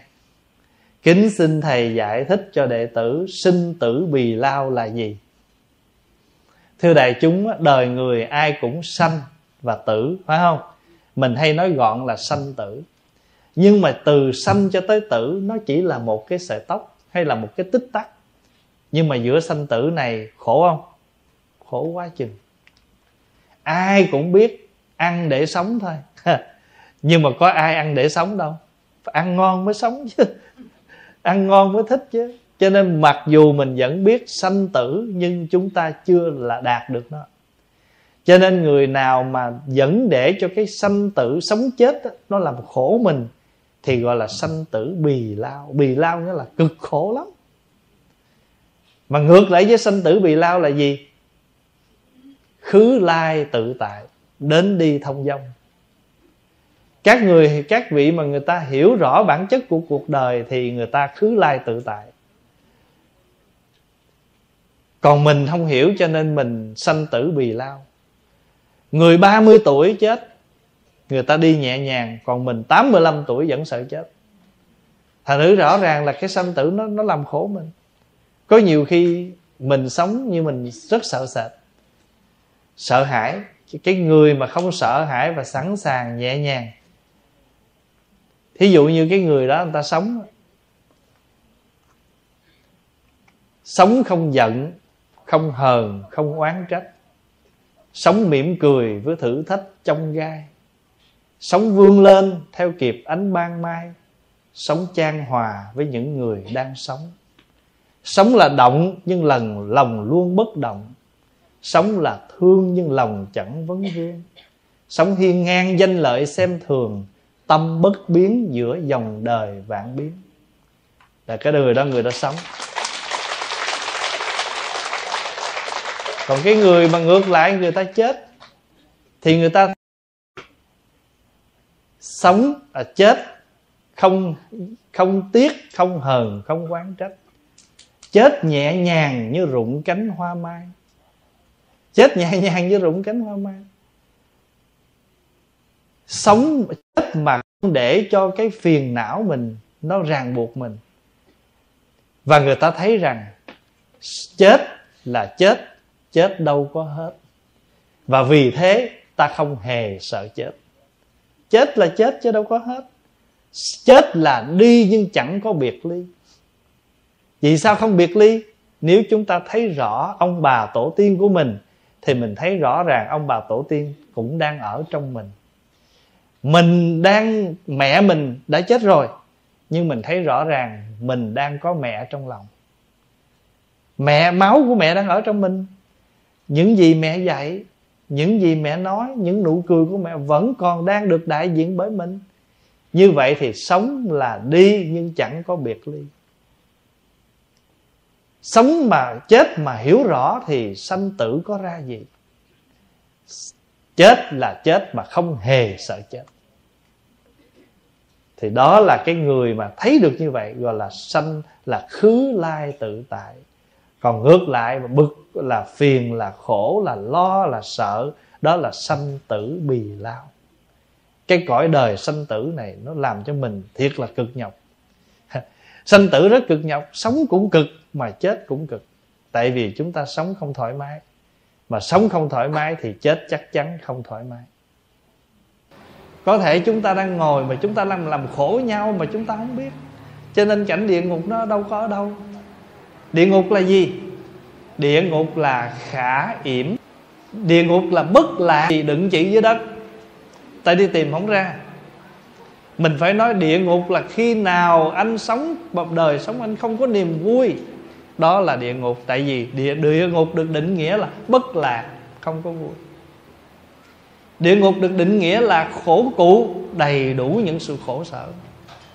Hết khổ chồng tới khổ con, hết khổ con tới khổ cha. Phóng hòa nghe hoài, mở email của chùa ra, trăm cái mail chừng, thầy ơi, cứu con gấp gấp gấp. Con đã bỏ con rồi, thầy ơi. Rồi xong rồi, đang buồn chồng chưa hết, phát hiện ra con hút sách phát hiện ra tiền để trong nhà giờ mất hết. Đủ thứ hết, có phải là khổ cụ không? Như vậy thì thế gian này được đức phật định nghĩa là khổ khổ. Tại sao kêu khổ khổ? Nghe ai đồn bất cứ kem gì mình cũng sức, mà càng sức kem, nó càng lem nhem nhăn. Đấy là khổ thân là cái thân này nó biến chuyển, nó thay đổi của già nua của bệnh tật. Quý vị mai mốt nghe một cái bài pháp hòa giảng về định nghĩa chữ già trong kinh các tổ già cho mình nghe. Nhưng mà ở đây pháp hòa muốn nói là khổ khổ là gì? Cái khổ này nó chồng qua cái khổ kia. Đó, ví dụ như à, cuộc sống đang khó khăn, việc làm thì không có mà gặp cháy rừng. Mà đâu phải chỉ cháy rừng ở vùng đó ảnh hưởng đâu, các nơi khác cũng bị ảnh hưởng cũng giống như là dịch một cái là tất cả mọi nơi đều ảnh hưởng. Thiên tai bão lụt ở nơi nào, chúng ta đều có phần ảnh hưởng. Quý vị thấy trước hết là bên Maui, đảo Hawaii đó. Đó chết hùng. Và coi những khổ tâm và khổ cái này chưa hết, nó khổ tới cái kia. Răng mình mới vừa làm, thấy miếng thịt kia ngon quá nhai, bất cẩn làm cái rạo gãy tiếp. Tại vì sao? Quên mình già, ham ăn xương. Ví dụ vậy đó. Bữa hôm à, ai mang qua cho mấy cái trái bùi á, trái bùi là trái cà na, mà mà cái hột nó to lắm. Mà có nhiều người chưa biết cái trái đó gấp lên, trời ơi, cắn cái rạo đúng quay cái hột. Ham ăn chi trong miếng mà khổ cái răng. Cho nên gọi là khổ khổ. Rồi hoại khổ hoại là gì? Hủy hoại là tan biến. Cho nên, pháp hòa muốn nói như vậy để thưa đại chúng là vu lan là một cái lễ để chúng ta hướng tới những người trong cảnh khổ. Rồi, khổ thế gian này có không? Rồi, cho nên trong lễ này nè, còn làm những cái chương trình tổ chức đi phát gạo. Cho nên mai mốt á ở đây á, mình sẽ có, mình có thể, mình có thêm một cái chương trình gì? Lễ vu lan. Mình đi xin lên cho food bank. Tại vì có rất nhiều người người ta nghèo. Chợ mình mua, ở trên đó thì pháp hòa vu lan thì bận. Phùa phật đảng thì rảnh hơn. Cho nên mình ở đây mình có thể kêu gọi food bank nhân ngày lễ vu lan. Rồi những người đang khổ tâm, mình giúp đỡ. Những người khổ trong có những người khổ trong cuộc sống. Có những người nghèo khó trong cuộc sống hoan hỷ tại sao chư phật hoan hỷ? Bởi vì đó là mình theo tập tục của nhân gian. Thế gian đất của các thầy. Tại vì ngày này, các thầy mỗi người thêm được một tuổi đạo sau một mùa an cư. Nhưng mà với điều, cho nên ngày này tăng trưởng được cái đạo đức. Con nghĩ đến những người nghèo khó, ngày chúng ta phải thương nghĩ đến người thân mình. Ai đang còn nói chúng ta thương nghĩ đến cha mẹ của mình. Cầu nguyện. Như vậy lễ này nó đầy đủ quá ngày này là các thầy được nhận gì? Được tứ sự cúng dường như là bàn chải đánh răng kem đánh răng xà bông tắm à, dao cạo râu chứ không có máy sấy tóc. Đừng có thấy máy sấy tóc sale mua mỗi thầy một cái nha. Mình nhớ ơn cha mẹ nghĩ tưởng đến ông bà người còn người mất nghĩ cũng phát nguyện cúng thí. Như vậy âm đều có là đều nghĩ nhớ đến cha mẹ của mình rồi các hàng đệ tử tại gia của phật cũng hướng về chư tăng, nhớ nghĩ đến chư tăng mà cúng dường, mừng tuổi các thầy. Đó đó là cái ý nghĩa mà tại sao chúng ta để bốn chữ vu lan thắng hội. Vì cái hội này, nó rất là thù thắng, nó rất là siêu việt, nó rất là cao tột, bởi vì nó chỉ không hướng về một đối tượng mà lễ này chúng ta hướng về nhiều đối với xung quanh chuyện đản sinh của đức phật thôi. Lễ phật thành đạo thì chúng ta nói xung quanh chuyện ngày phật thành đạo. Lễ quan âm bồ tát thì chúng ta nói về quan âm thôi. Nhưng mà lễ vu lan thì chúng ta gọi là vu lan thắng hội. Vậy hiểu chữ thắng hội chưa?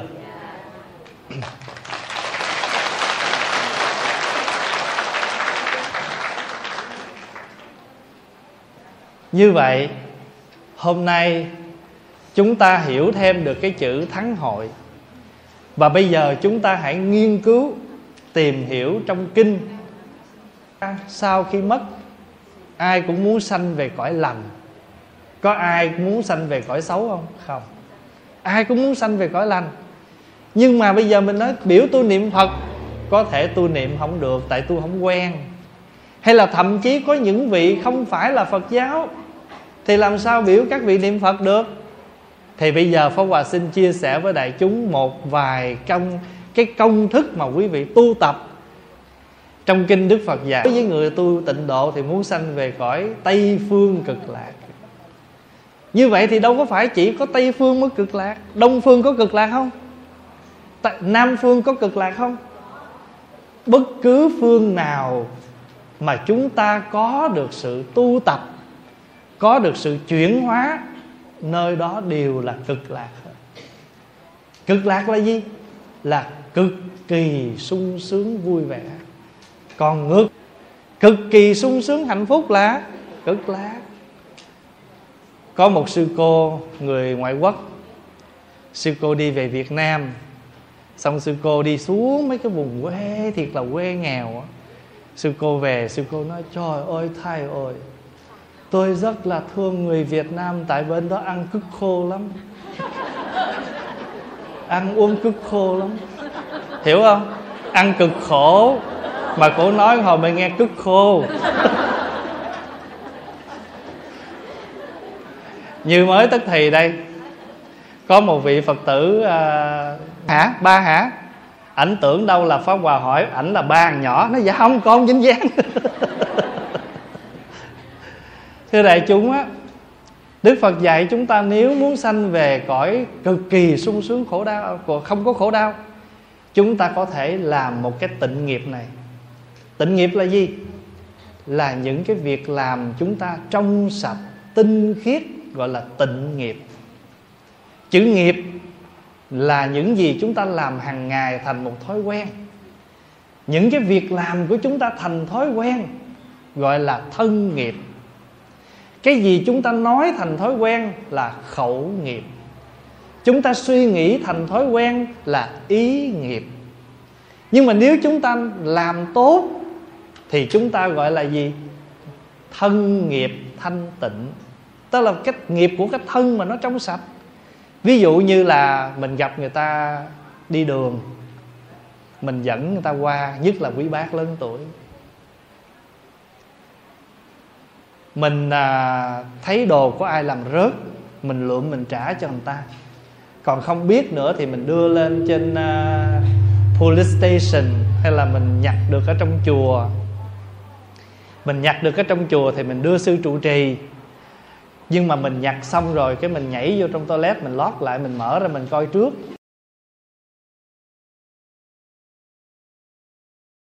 Coi nếu mà giấy tờ không thì sẽ đem ra làm người lương thiện nhưng mà nếu không nếu mà có những cái món gì mà mình chôm được á, thì mình sẽ bỏ túi. Thí dụ đây ví dụ thôi nhé nhưng mà nếu mình thành một thói quen đó cũng là một loại thân nghiệp nhưng mà thân nghiệp xấu. Còn nếu chúng ta lượm được cái gì của ai chúng ta trả cho người ta thì nó cũng là thân nghiệp nhưng mà thân nghiệp tốt. Nói cũng vậy. Chúng ta nói những cái gì mà nó mang lại lợi ích cho mình cho người thì chúng ta gọi là khẩu nghiệp thanh tịnh nhưng mà nếu chúng ta nói những điều mà làm cho người ta khó chịu khổ đau hiềm khích với nhau thì chúng ta gọi là khẩu nghiệp không thanh tịnh. Thân thì gọi là thân nghiệp thỉnh mỏ đó. Khi mà chúng ta tụng kinh thỉnh mỏ đó đầu tiên cái gì thầy mới nói bên đây, bên này đánh ba tiếng chuông. Thì bên này đáp lại ba tiếng mỏ cốc cốc cốc. Ba cái tiếng cốc đó là gì? Thân khẩu ý. Nhưng mà nếu chúng sanh không biết tu thì sẽ tạo thân khẩu ý xấu. Còn nếu chúng ta biết chuyện thân nghiệp miệng à, khẩu nghiệp, ý nghiệp xấu thì đọa xuống quy y pháp, quy y tăng. Đó là ba tiếng mỏ đầu tiên đó. Như vậy thì tịnh nghiệp là gì? Là những việc làm trong sạch. Thì đức phật dạy nè, đây là một trong những nghiệp việc làm trong sạch mà người ta có thể làm để được sanh về cõi lành đó là gì? Đó là hiếu dưỡng cha mẹ. Cái ngày lễ này không còn là ngày lễ của phật giáo, mà là ngày lễ chung cho tất cả những người con mà trên đời này ai có cha, có mẹ. Mà có cha, có mẹ thì đều được sự bảo dưỡng tốt của mẹ. Nếu mà bảo dưỡng, mẹ bảo dưỡng không tốt thì mình là sao? Mình đã hư thai rồi, mình đã mất trong bụng rồi chứ mình đâu được sanh ra đời. Như vậy mình được sanh ra đời gì thì phải mới vô nhảy vô cái chị chỉ cái người bạn chị chị thầy thầy thầy, chị này đạo chúa này. Không rồi nói đạo gì mặt miễn chụp hình được rồi. Chụp hình đâu có phân biệt đạo. Không ngoài chọc chị thôi. Ý của chị là muốn khoe là chị này là thiên chúa giáo, nhưng mà rất là thích nghe bài giảng của thầy. Nhưng mà ngoài chọc chỉ lại Phá quên nói, đạo gì đạo, chụp hình đâu có phân biệt. Ờ, không? thì ở đây Pháp Hòa cũng trở lại vấn đề. Không có phân biệt là đạo gì, bởi vì đã là con người có mặt ở trên đời này, đều có cha, có mẹ. Mà có cha, có mẹ thì chúng ta phải phụng dưỡng, hiếu kính. Đó là chuyện đương nhiên, mà không phải là phải nha mình dùng chữ phải để mà nói đó thì mình nói vậy thôi, chứ đúng ra là có cha mẹ thì phụng dưỡng. Như cha mẹ có con thì thương con mà không phải thêm chữ phải thương. Tại phải thương là giống như là you have to. Đâu có gì phải have to, con mình sanh ra là mình thương. Trời ơi, người yêu mình ngủ trên tay mình mình còn sự người yêu người yêu thức giấc không dám nhúc nhích nè. Mẹ, nhất là con mà khó ngủ á. Nếu mà nó là đứa khó ngủ mà khó dỗ á, thì mẹ lại càng không dám nhúc nhích. Đây là nói một trong những cái ví dụ thôi chưa nói là mẹ cho mình ăn, uống sữa mà mình sợ mình nóng quá, mình không biết la. Lúc mình còn nhỏ đó, mẹ phải sao? Thử miếng sữa. Mà mình nó lớn thì nó còn la được. Chứ còn nó nít mà nó không biết thì nó chỉ có hét thôi. Cho nên khi mà một đứa nhỏ mà nó khóc ré nửa đêm mà nó không nói được gì, thì đừng có đừng có đánh đít nó, đừng có la hét nó mà phải phải phát hiện ra lý do nào nó khóc. Có thể là tả nó hầm, nó khó chịu, hoặc nó bị một cái gì trong người nó nó chỉ biết ré lên thôi. Cho nên thương là phải hiểu là cái chỗ đó đó. Thương con là phải hiểu con. Dù là một đứa con nít, mình vẫn phải tìm hiểu nó để làm sao mình thương con đúng mức. Và đức phật dạy trong kinh á, mình muốn hiếu dưỡng cha mẹ có năm cách áo đầy đủ là hiếu đâu. Năng làm sao để người già, người lớn tuổi không bị tuổi thân? Tại già lớn tuổi thì hay tuổi thân mà lẩm cẩm, đưa đâu rớt đó, mình thì nóng tánh. Đưa qua mà trật cái là mình lầy rầy liền à. Có không? Ở đây có ai nóng tánh mà hay kiểu vậy không? Cho nên nếu mình mà có nóng tánh là mình hay như vậy, thì phải giật mình nhớ lại. Người ba ba ba làm hai cái chén miễn dừa này chi vậy? Nói, ông bà nội của con ăn cơm hay đổ bể chén quá. Ba phải làm hai cái chén miễn dừa này cho ông bà nội ăn để mà khỏi làm đổ bể. Nó nói vậy khi nào ông bà nội không ăn nữa ba nhớ cất cho con. Ông hỏi chi vậy? Nó để dành mai mốt ba cần con có khỏi làm. Vậy thì phụng dưỡng á, là lo ăn uống chỗ ở ha, quần áo nhưng phải nhớ nha ái ngữ. Cái lời nói mà làm cho cha mẹ đừng có tuổi thân đừng có mũi lòng đừng có bị tổn thương quan trọng lắm. Rồi kế nữa là gì? Anh, anh em bất hòa. Cấm không cho ông đó tới thăm má. Quý vị đâu có biết là mẹ đang đau khổ trong phòng.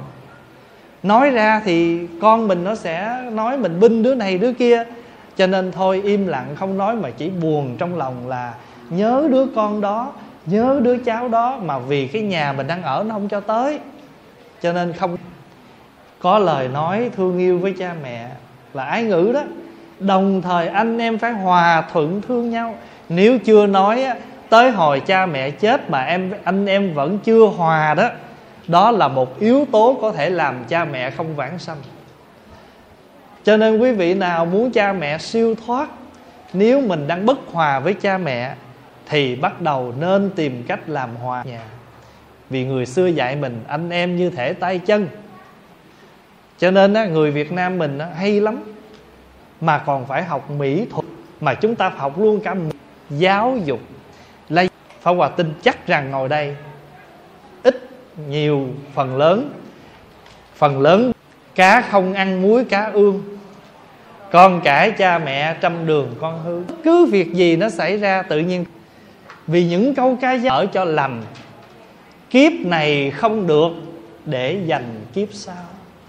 Cho nên lỡ ai ăn hiếp mình, thì mình nói thôi không, ai ơi, hãy ở cho lành. Kiếp này không được, mình để danh kiếp sau. Rồi nhiều câu ca dao. Ví dụ mình thấy cái người đó sống ở trong trần mà không nhiễm ô, mình nói, ô, người đó là một người mình, nó sống với mình mà bất cứ việc gì trong cuộc đời này xảy ra, nó đều đi lên để nó giúp cho mình vượt qua những khó khăn. Vì những câu ca dao đó, nó giống như những bài kinh, nó như những câu thần chú mà nó giúp cho mình vượt khó hiếu dưỡng cha mẹ. Phụng sự sư trưởng, đó là thầy của mình. Những người đã dạy dỗ cho mình lễ nghĩa, vân vân. Rồi gì nữa? Từ tâm bất sát. Từ tâm bất sát là phải có lòng từ bi, không có muốn sát hại chúng sanh. Cho nên vị nào mà mình còn bắn chim câu cá đó, thôi đừng có lấy cái đó làm vui. Mình ăn, mình đi mua ăn người ta còn khuyến khích mình nên mua những con mà nó đã chết. Đừng cái mua những con sống về ăn huống chi tự tay mình nã một con chim, câu một con cá, nó tổn thương cái tâm từ của mình. Thế gian bình thường mình thấy nó bình thường, nhưng nếu mình suy nghĩ như thế này, cái miệng mình đang bình thường, ai lại móc một cái mình chịu không? Không? Mình đang đứng vậy đó, có ai đó lấy một cái cục đá chọi lên đầu mình mình chịu không? Mình cứ lấy cái cái cái cái cái gì mình không thích thì mình nghĩ tới kẻ khác.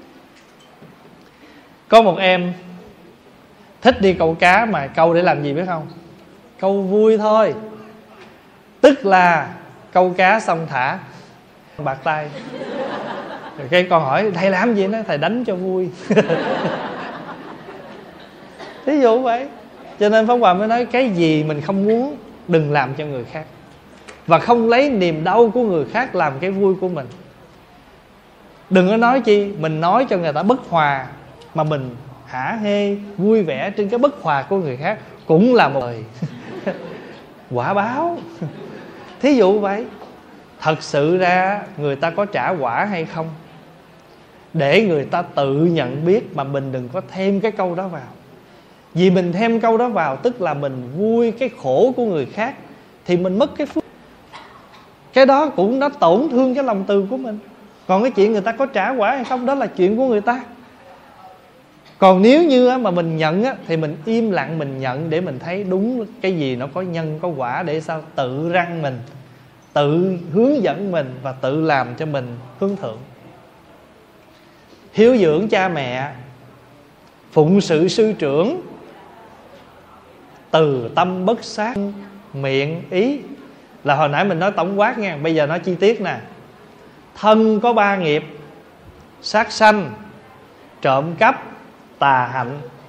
Đó là ba cái lỗi của thân. Ba cái, bốn cái lỗi của miệng nè. Nói dối, tức là chuyện có nói không, chuyện không nói có. Nói đâm thọc, tới đầu này nói theo đầu này, tới đầu kia nói theo đầu kia, đâm thọc người việt nam hay kêu là đâm bì thóc, thọc bì gạo đó. Thấy không? Mà trong tiếng, trong chữ, trong lưới giới luật thì gọi là lưỡng thiệt. Lưỡng thiệt là nói hai lưỡi.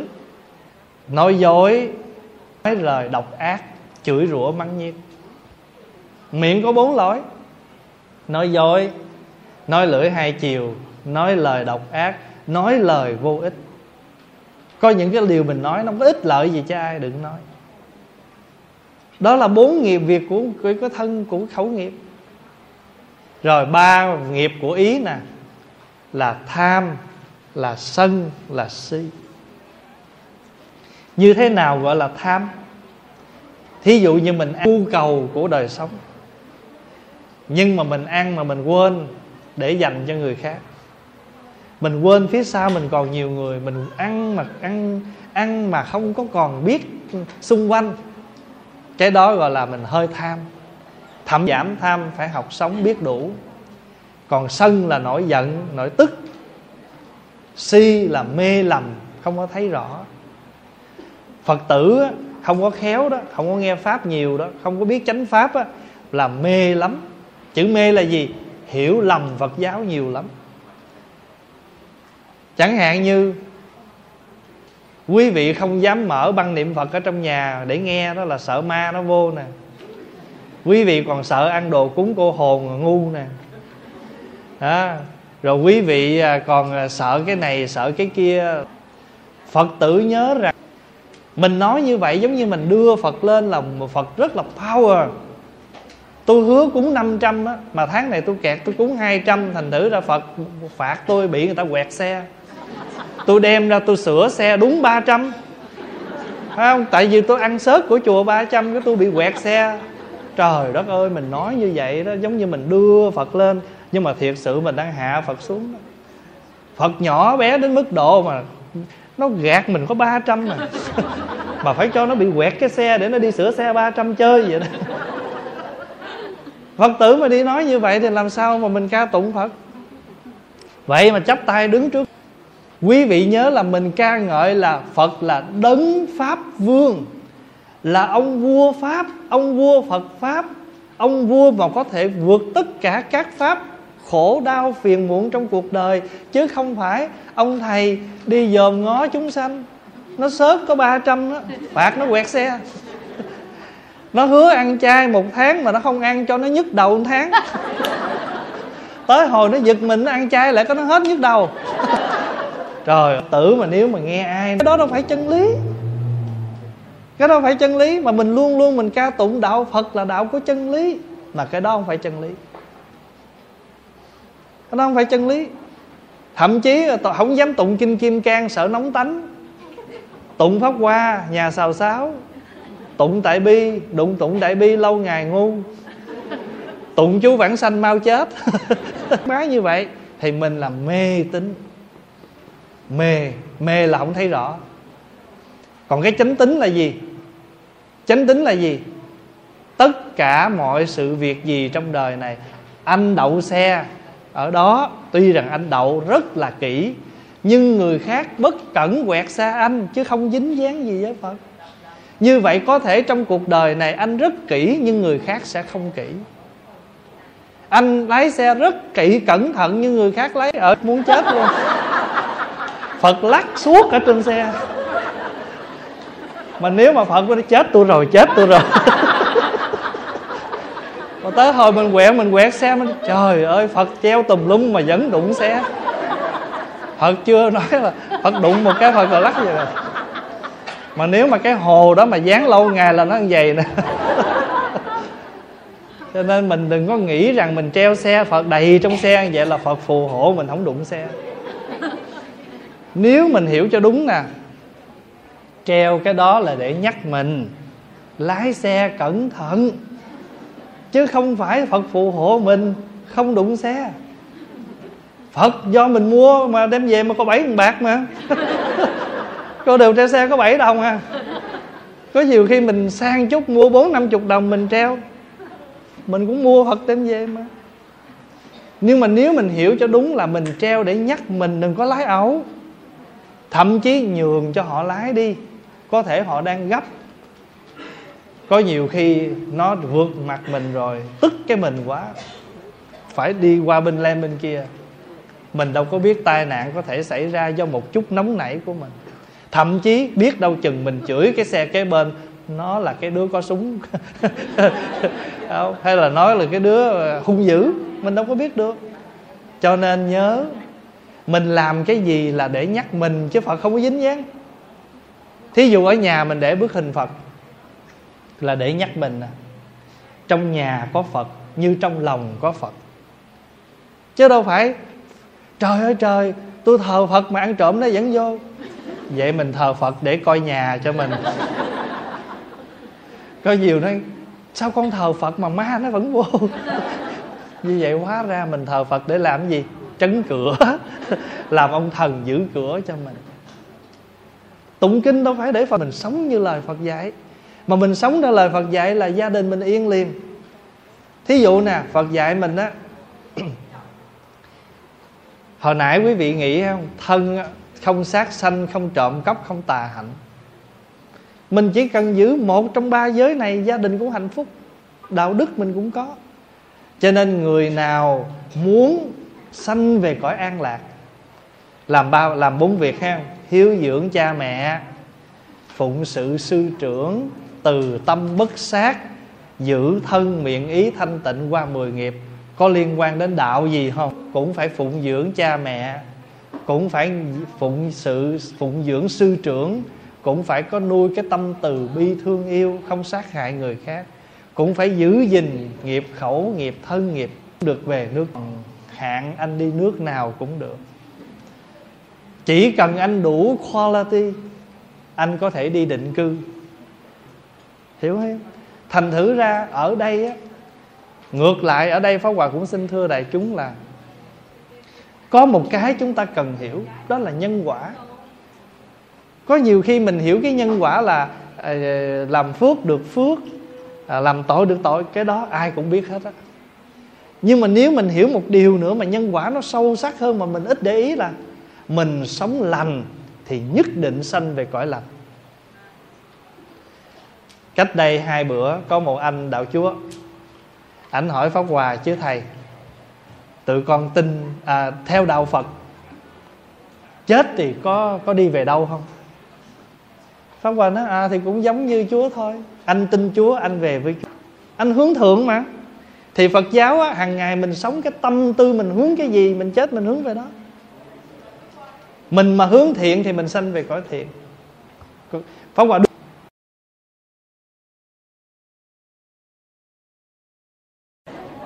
nếu mình nghĩ một cái, mình mà rảnh một cái là mình nghĩ đi casino. Mà nếu có tiền trong túi là nghĩ làm gì?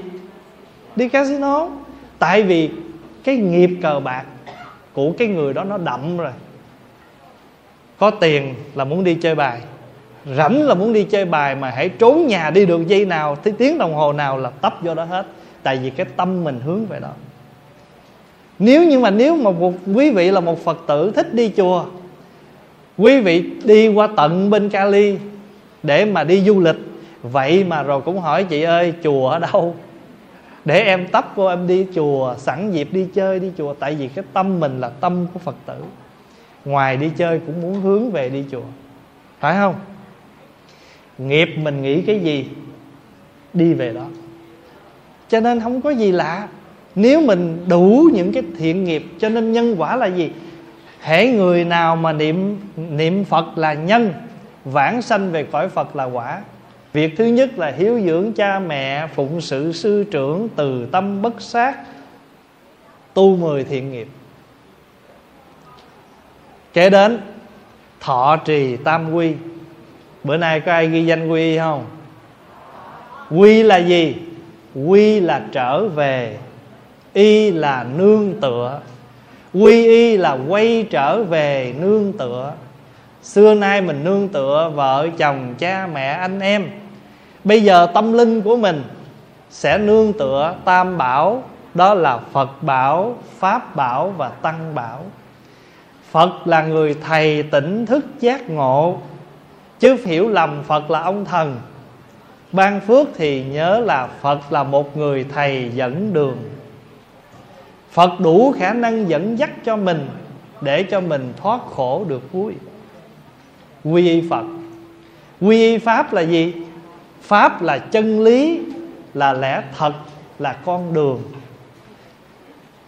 Chứ không phải là quy y pháp là ở nước pháp nó không, tôi quy y mỹ.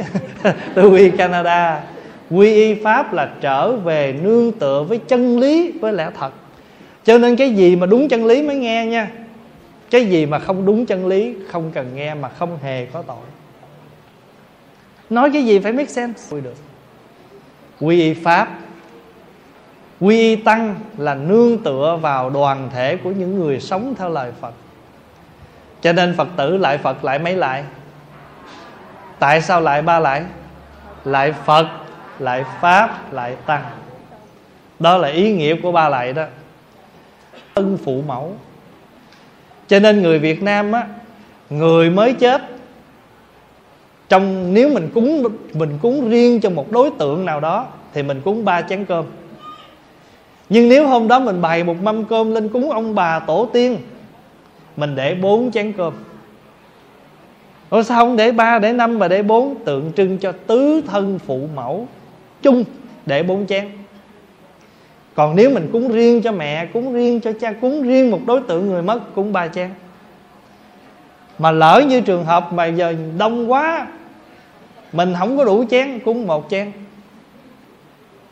Một chén cũng được, nhưng mà ba chén, maximum là ba.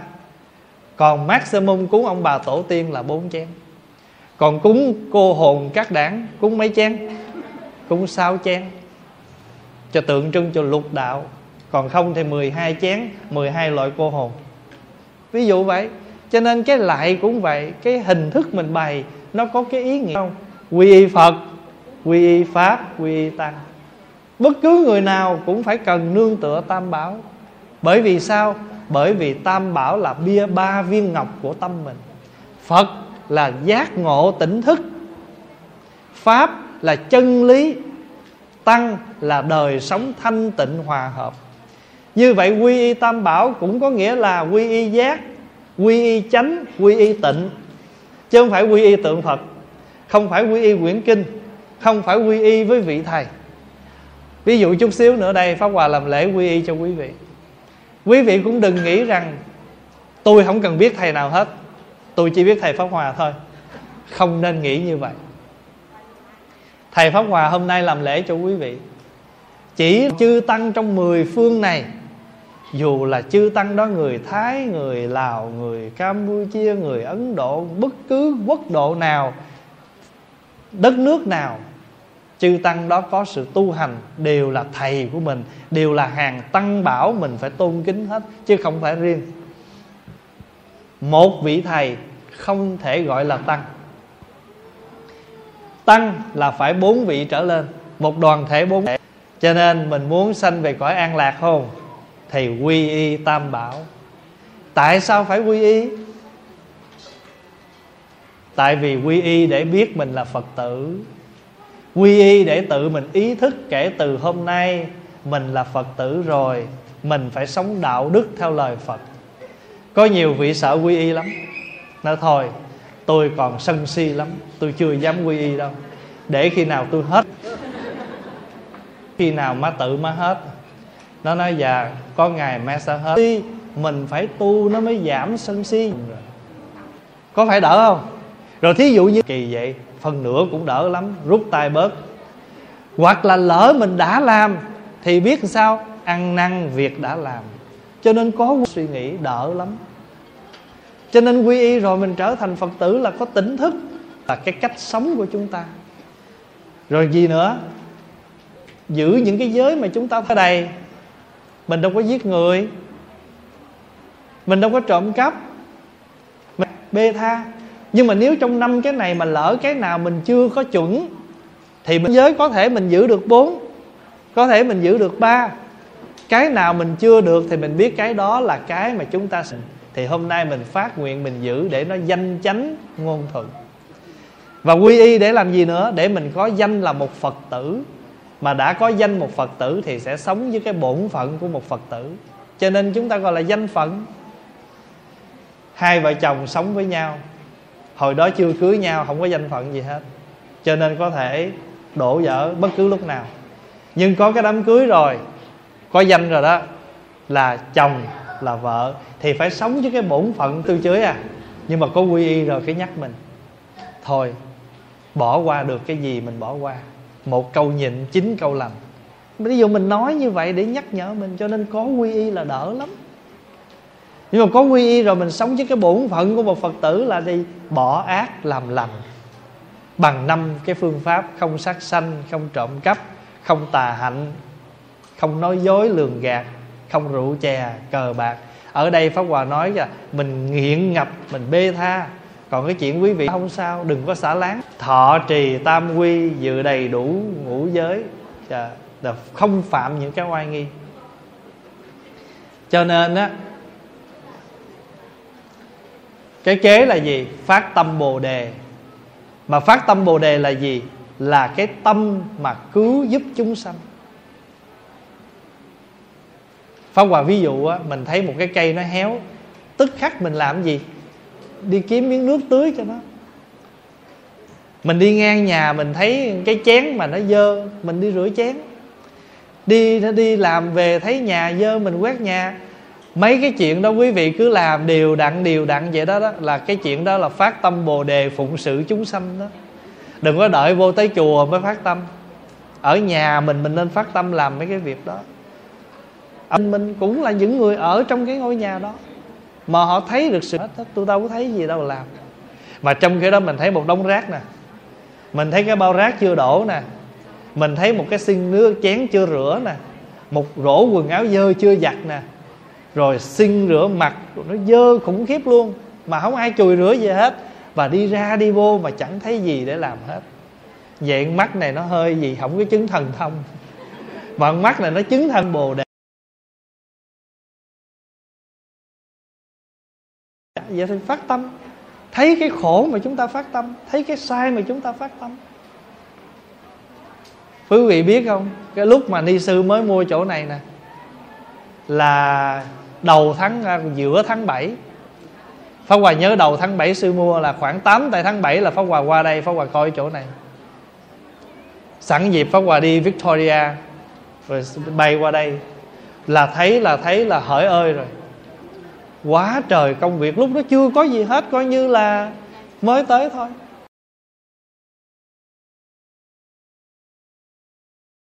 Ngày nào thầy định để cho cái lễ vu lan ở đây? Pháp hòa nhìn tới, nhìn lui cái lịch làm việc của pháp hòa pháp hòa nói là bây giờ ráng lắm là hy sinh những ngày khác dành cho sư ngày 20 tháng tháng tháng tháng 8 này. Đúng ra chủ nhật này là làm lễ khao lô na nhưng mà hy sinh cái ngày chủ nhật nhường cho ở đây, mặc khảo lô nào phải làm ngày thứ bảy. Rồi mấy phật tử dưới nói, trời ơi, thầy ơi, thầy làm tối thứ bảy, không ai đi, bao nhiêu? Không bà nói, kệ, mình ổn rồi, lâu lâu, mình lỗ một bữa. Lỗ đó là mình làm không đúng ngày, người ta không đi. Nhưng mà thì ni sư chọn ngày này, vì chọn mà thiệt sự là chiều hôm qua tới là thì làm.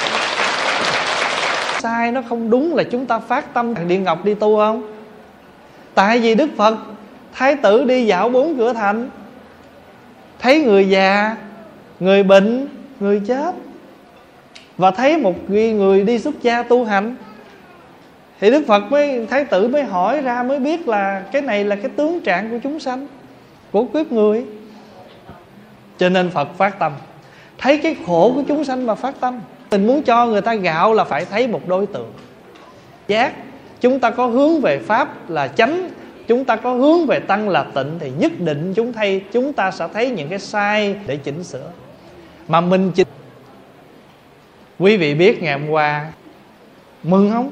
Lá phổi mình nó chưa bao giờ bắt mình ngủ thì lá phổi nó vẫn độc để mình tấn công cái lá phổi của mình. Mình ăn hiếp cái lá phổi của mình. Một ngày nào đó, nó sẽ tấn công lại mình. Nó sẽ phản bác của mình cũng vậy cái lá gan của mình nó quan trọng nó làm mà mình tấn công nó. Như vậy nãy giờ pháp hòa thưa với đại chúng á, đâu có cái gì liên quan đến đạo phật đạo gì đâu phải không? Tất cả những cái này nó đều liên hệ đến đời sống của chúng ta mỗi ngày. Đạo phật là một phương pháp ứng dụng và hướng thượng hướng thiện hướng giải thoát. Con người mà sống chung với nhau mà không hề thay đổi chúng ta chỉ làm khổ nhau thôi. Mà miệng lúc nào cũng nói, tôi muốn anh hạnh phúc, em muốn anh hạnh phúc. Phải không? Nhưng mà mình người khác. Mình nói, tôi như vậy đó, chịu không chịu thì theo. Thí dụ bây giờ người ta vô nhà mình ta nói, xe mình ở nhà mình nóng quá. Thì mình làm cái gì? Mở quạt lên, hạ sưởi xuống. Người ta nói lạnh quá thì mình làm cái gì đó? Mà thậm chí người ta nói, trời ơi, sao cái này nó mặn quá vậy? Cái mình lấy nước sôi mình thêm vô, mình lấy chanh mình vắt vào, mình làm cho cái món ăn đó dịu xuống cho vừa cái khẩu vị của người mình mời. Mình đâu có bao giờ muốn người ta ăn dở đâu. Mà tìm cách nào đó để mình làm cho cái món ăn đó vừa cái khẩu vị người ta. Chỉ ăn thôi mà mình còn phục vụ như vậy. Huống chi cái cách sống của mình với nhau mỗi ngày nghịch sửa thay đổi gì hết. Thì thế thì mình theo đạo để làm gì? Đạo là con đường, đạo là chân lý để hướng dẫn mình mà. Miệng thì cứ nói theo đạo, mà đạo này không dẫn mình đi tới. Chưa phải là cái đạo mà đạo phật muốn nói.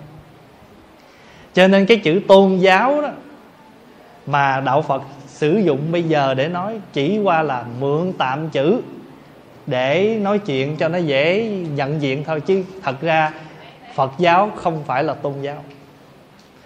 Không phải là một cái tín ngưỡng để cho mình tới đây mình cúng lại, mình đương với con đường này đi đâu. Ngày hôm qua có một vị hỏi pháp hòa chứ, theo nhiều đạo có tội không? Thì sẵn dịp pháp hòa trả lời luôn,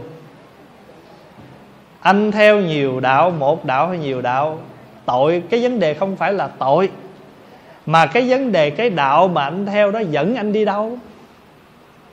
Ví dụ như bây giờ người theo bao nhiêu đường, không có quan trọng. Mà quan trọng là đường đó dẫn anh đi đâu.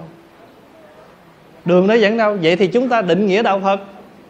Đạo phật nghĩa là con đường tỉnh thức giác ngộ. Ai mà theo đạo phật thì phải tỉnh thức giác ngộ. Cái cách sống của mình mình có vui vẻ, gia đình mình có hạnh phúc không? Sao? Hoặc là mình điều tra coi con mình nó ăn sao? Mẹ coi mình nấu sao?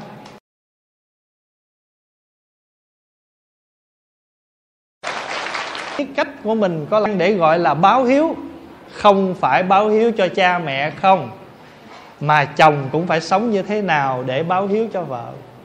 Chữ hiếu là hảo, là tốt, chứ không phải chỉ là con đối với cha mẹ nhưng mà ngược lại, nếu cha mẹ có những cách sống mà làm khổ cho con mình, thì cha mẹ cũng phải nhìn lại. Tại vì cho con mình mà con, gia đình nó tiền bạc như thế nào, con cái nó ra làm sao, nó ở xa mình bao nhiêu mà bắt bó phải mỗi ngày. Lại cha mẹ thỉnh thoảng cũng phải nhìn thì nó sợ nó mang lỗi bất hiếu. Mình riêng của nó, mình tự nguyện bớt đi. Mình tự nguyện bớt đi. Tư hẹn là nghĩ rằng sẽ gặp nhau tới hồi em biết là cái vali em nó trôi đi đâu rồi. Hẹn đi về đây. Pháp hòa đi về đây mà về chưa kịp. Ni sư nói với mấy thầy là, thầy không có ghé. Mấy thầy chở đi chỗ khác. Pháp hòa tới đây chờ hoài không thấy. Phone mấy thầy nói dạ đâu biết gì đâu, giờ tụi con đi rồi. Pháp hòa, cuối cùng pháp hòa nói, mấy thầy giải quyết được hết cần thiết phong mình biết cảm thông cho nhau. Mình phải hiểu hoàn cảnh của con, thương mình. Phải không? Nhưng mình phải làm sao để người ta thương lâu dài? Cái đó mà là nghệ thuật. Còn mình muốn người ta thương mình mà như vậy mình muốn ai đó thương mình, nhưng mình cũng muốn rằng mình thương ai đó. Vậy thì trong cuộc đời này, cái làm sao để có hiểu hiểu rồi thì mình không làm không làm phiền. Mà cái chuyện lúc mình sơ ý, mình thất ý là cái chuyện chẳng đặng, khó tránh. Nhưng khi nào chúng ta đủ ý thức, đủ chánh niệm và thấy không cần thiết, khỏi phiền. Nhưng thôi giờ nó đã chạy. Rồi đằng này bên đều khỏi phải mất thì giờ phiền muộn gì hết. Nhiều khi người ta không nói ra và chỉ chia sẻ. Mà mình không cần tụng kinh niệm phật gì tùm lum đó. Chỉ cần sống làm sao mà có tư duy giữa mình và người, cái cách sống, cách đối xử với mình á, ngang bằng một thời ngồi thiền ngang bằng một thời mình tụng kinh. Tụng kinh một tiếng đồng hồ mà ra làm khổ đau bao nhiêu người xung quanh, thì một tiếng đó nó được tu với phật thôi. Mà ra ngoài này, mấy phật tương lai mình tu không nổi. Phật thì cũng có phật đã thành, phật sẽ thành. Phật đây là phật đã thành nè, phật này phật sẽ thành. Thành quỷ với ông đó thật nữa mình nhớ, mình muốn người kia thành cái gì nhìn lại cái cách mình yểm trợ cho người đó. Mình yểm trợ cho con mình. Hồi đó quý thầy ở nhà đi học. Pháp hoa ít khi nào nhờ quý thầy làm việc gì. Dù vì biết rằng quý thầy đang bận học. Mình không có làm được gì cho đệ tử. Thôi thì hãy yểm trợ cho đệ tử mình một phần nào đó trong việc học hành. Cái gì không cần thiết. Con nhớ ơn cha mẹ. Nhưng cha mẹ cũng nhớ ơn con, thầy cũng nhớ ơn đệ tử. Tại vì nhờ có đệ tử, mình mới được lên làm thầy. Phải không? Nhờ có con có mặt, cho nên mình mới được gọi bằng mẹ, bằng ba, để cho có những đứa mình thương yêu, mình chăm sóc. Sống mà chúng ta hiểu như vậy, thì chúng ta là một cái mùa báo hiếu trọn vẹn, mà gọi là báo hiếu mùa vu lan làm cho mọi người không ai khổ sở vì cái cách sống của nhau. Được như vậy là chúng ta làm đúng cái nghĩa giải đảo huyền cứu người đang sống trong cảnh khổ. Chúc đại chúng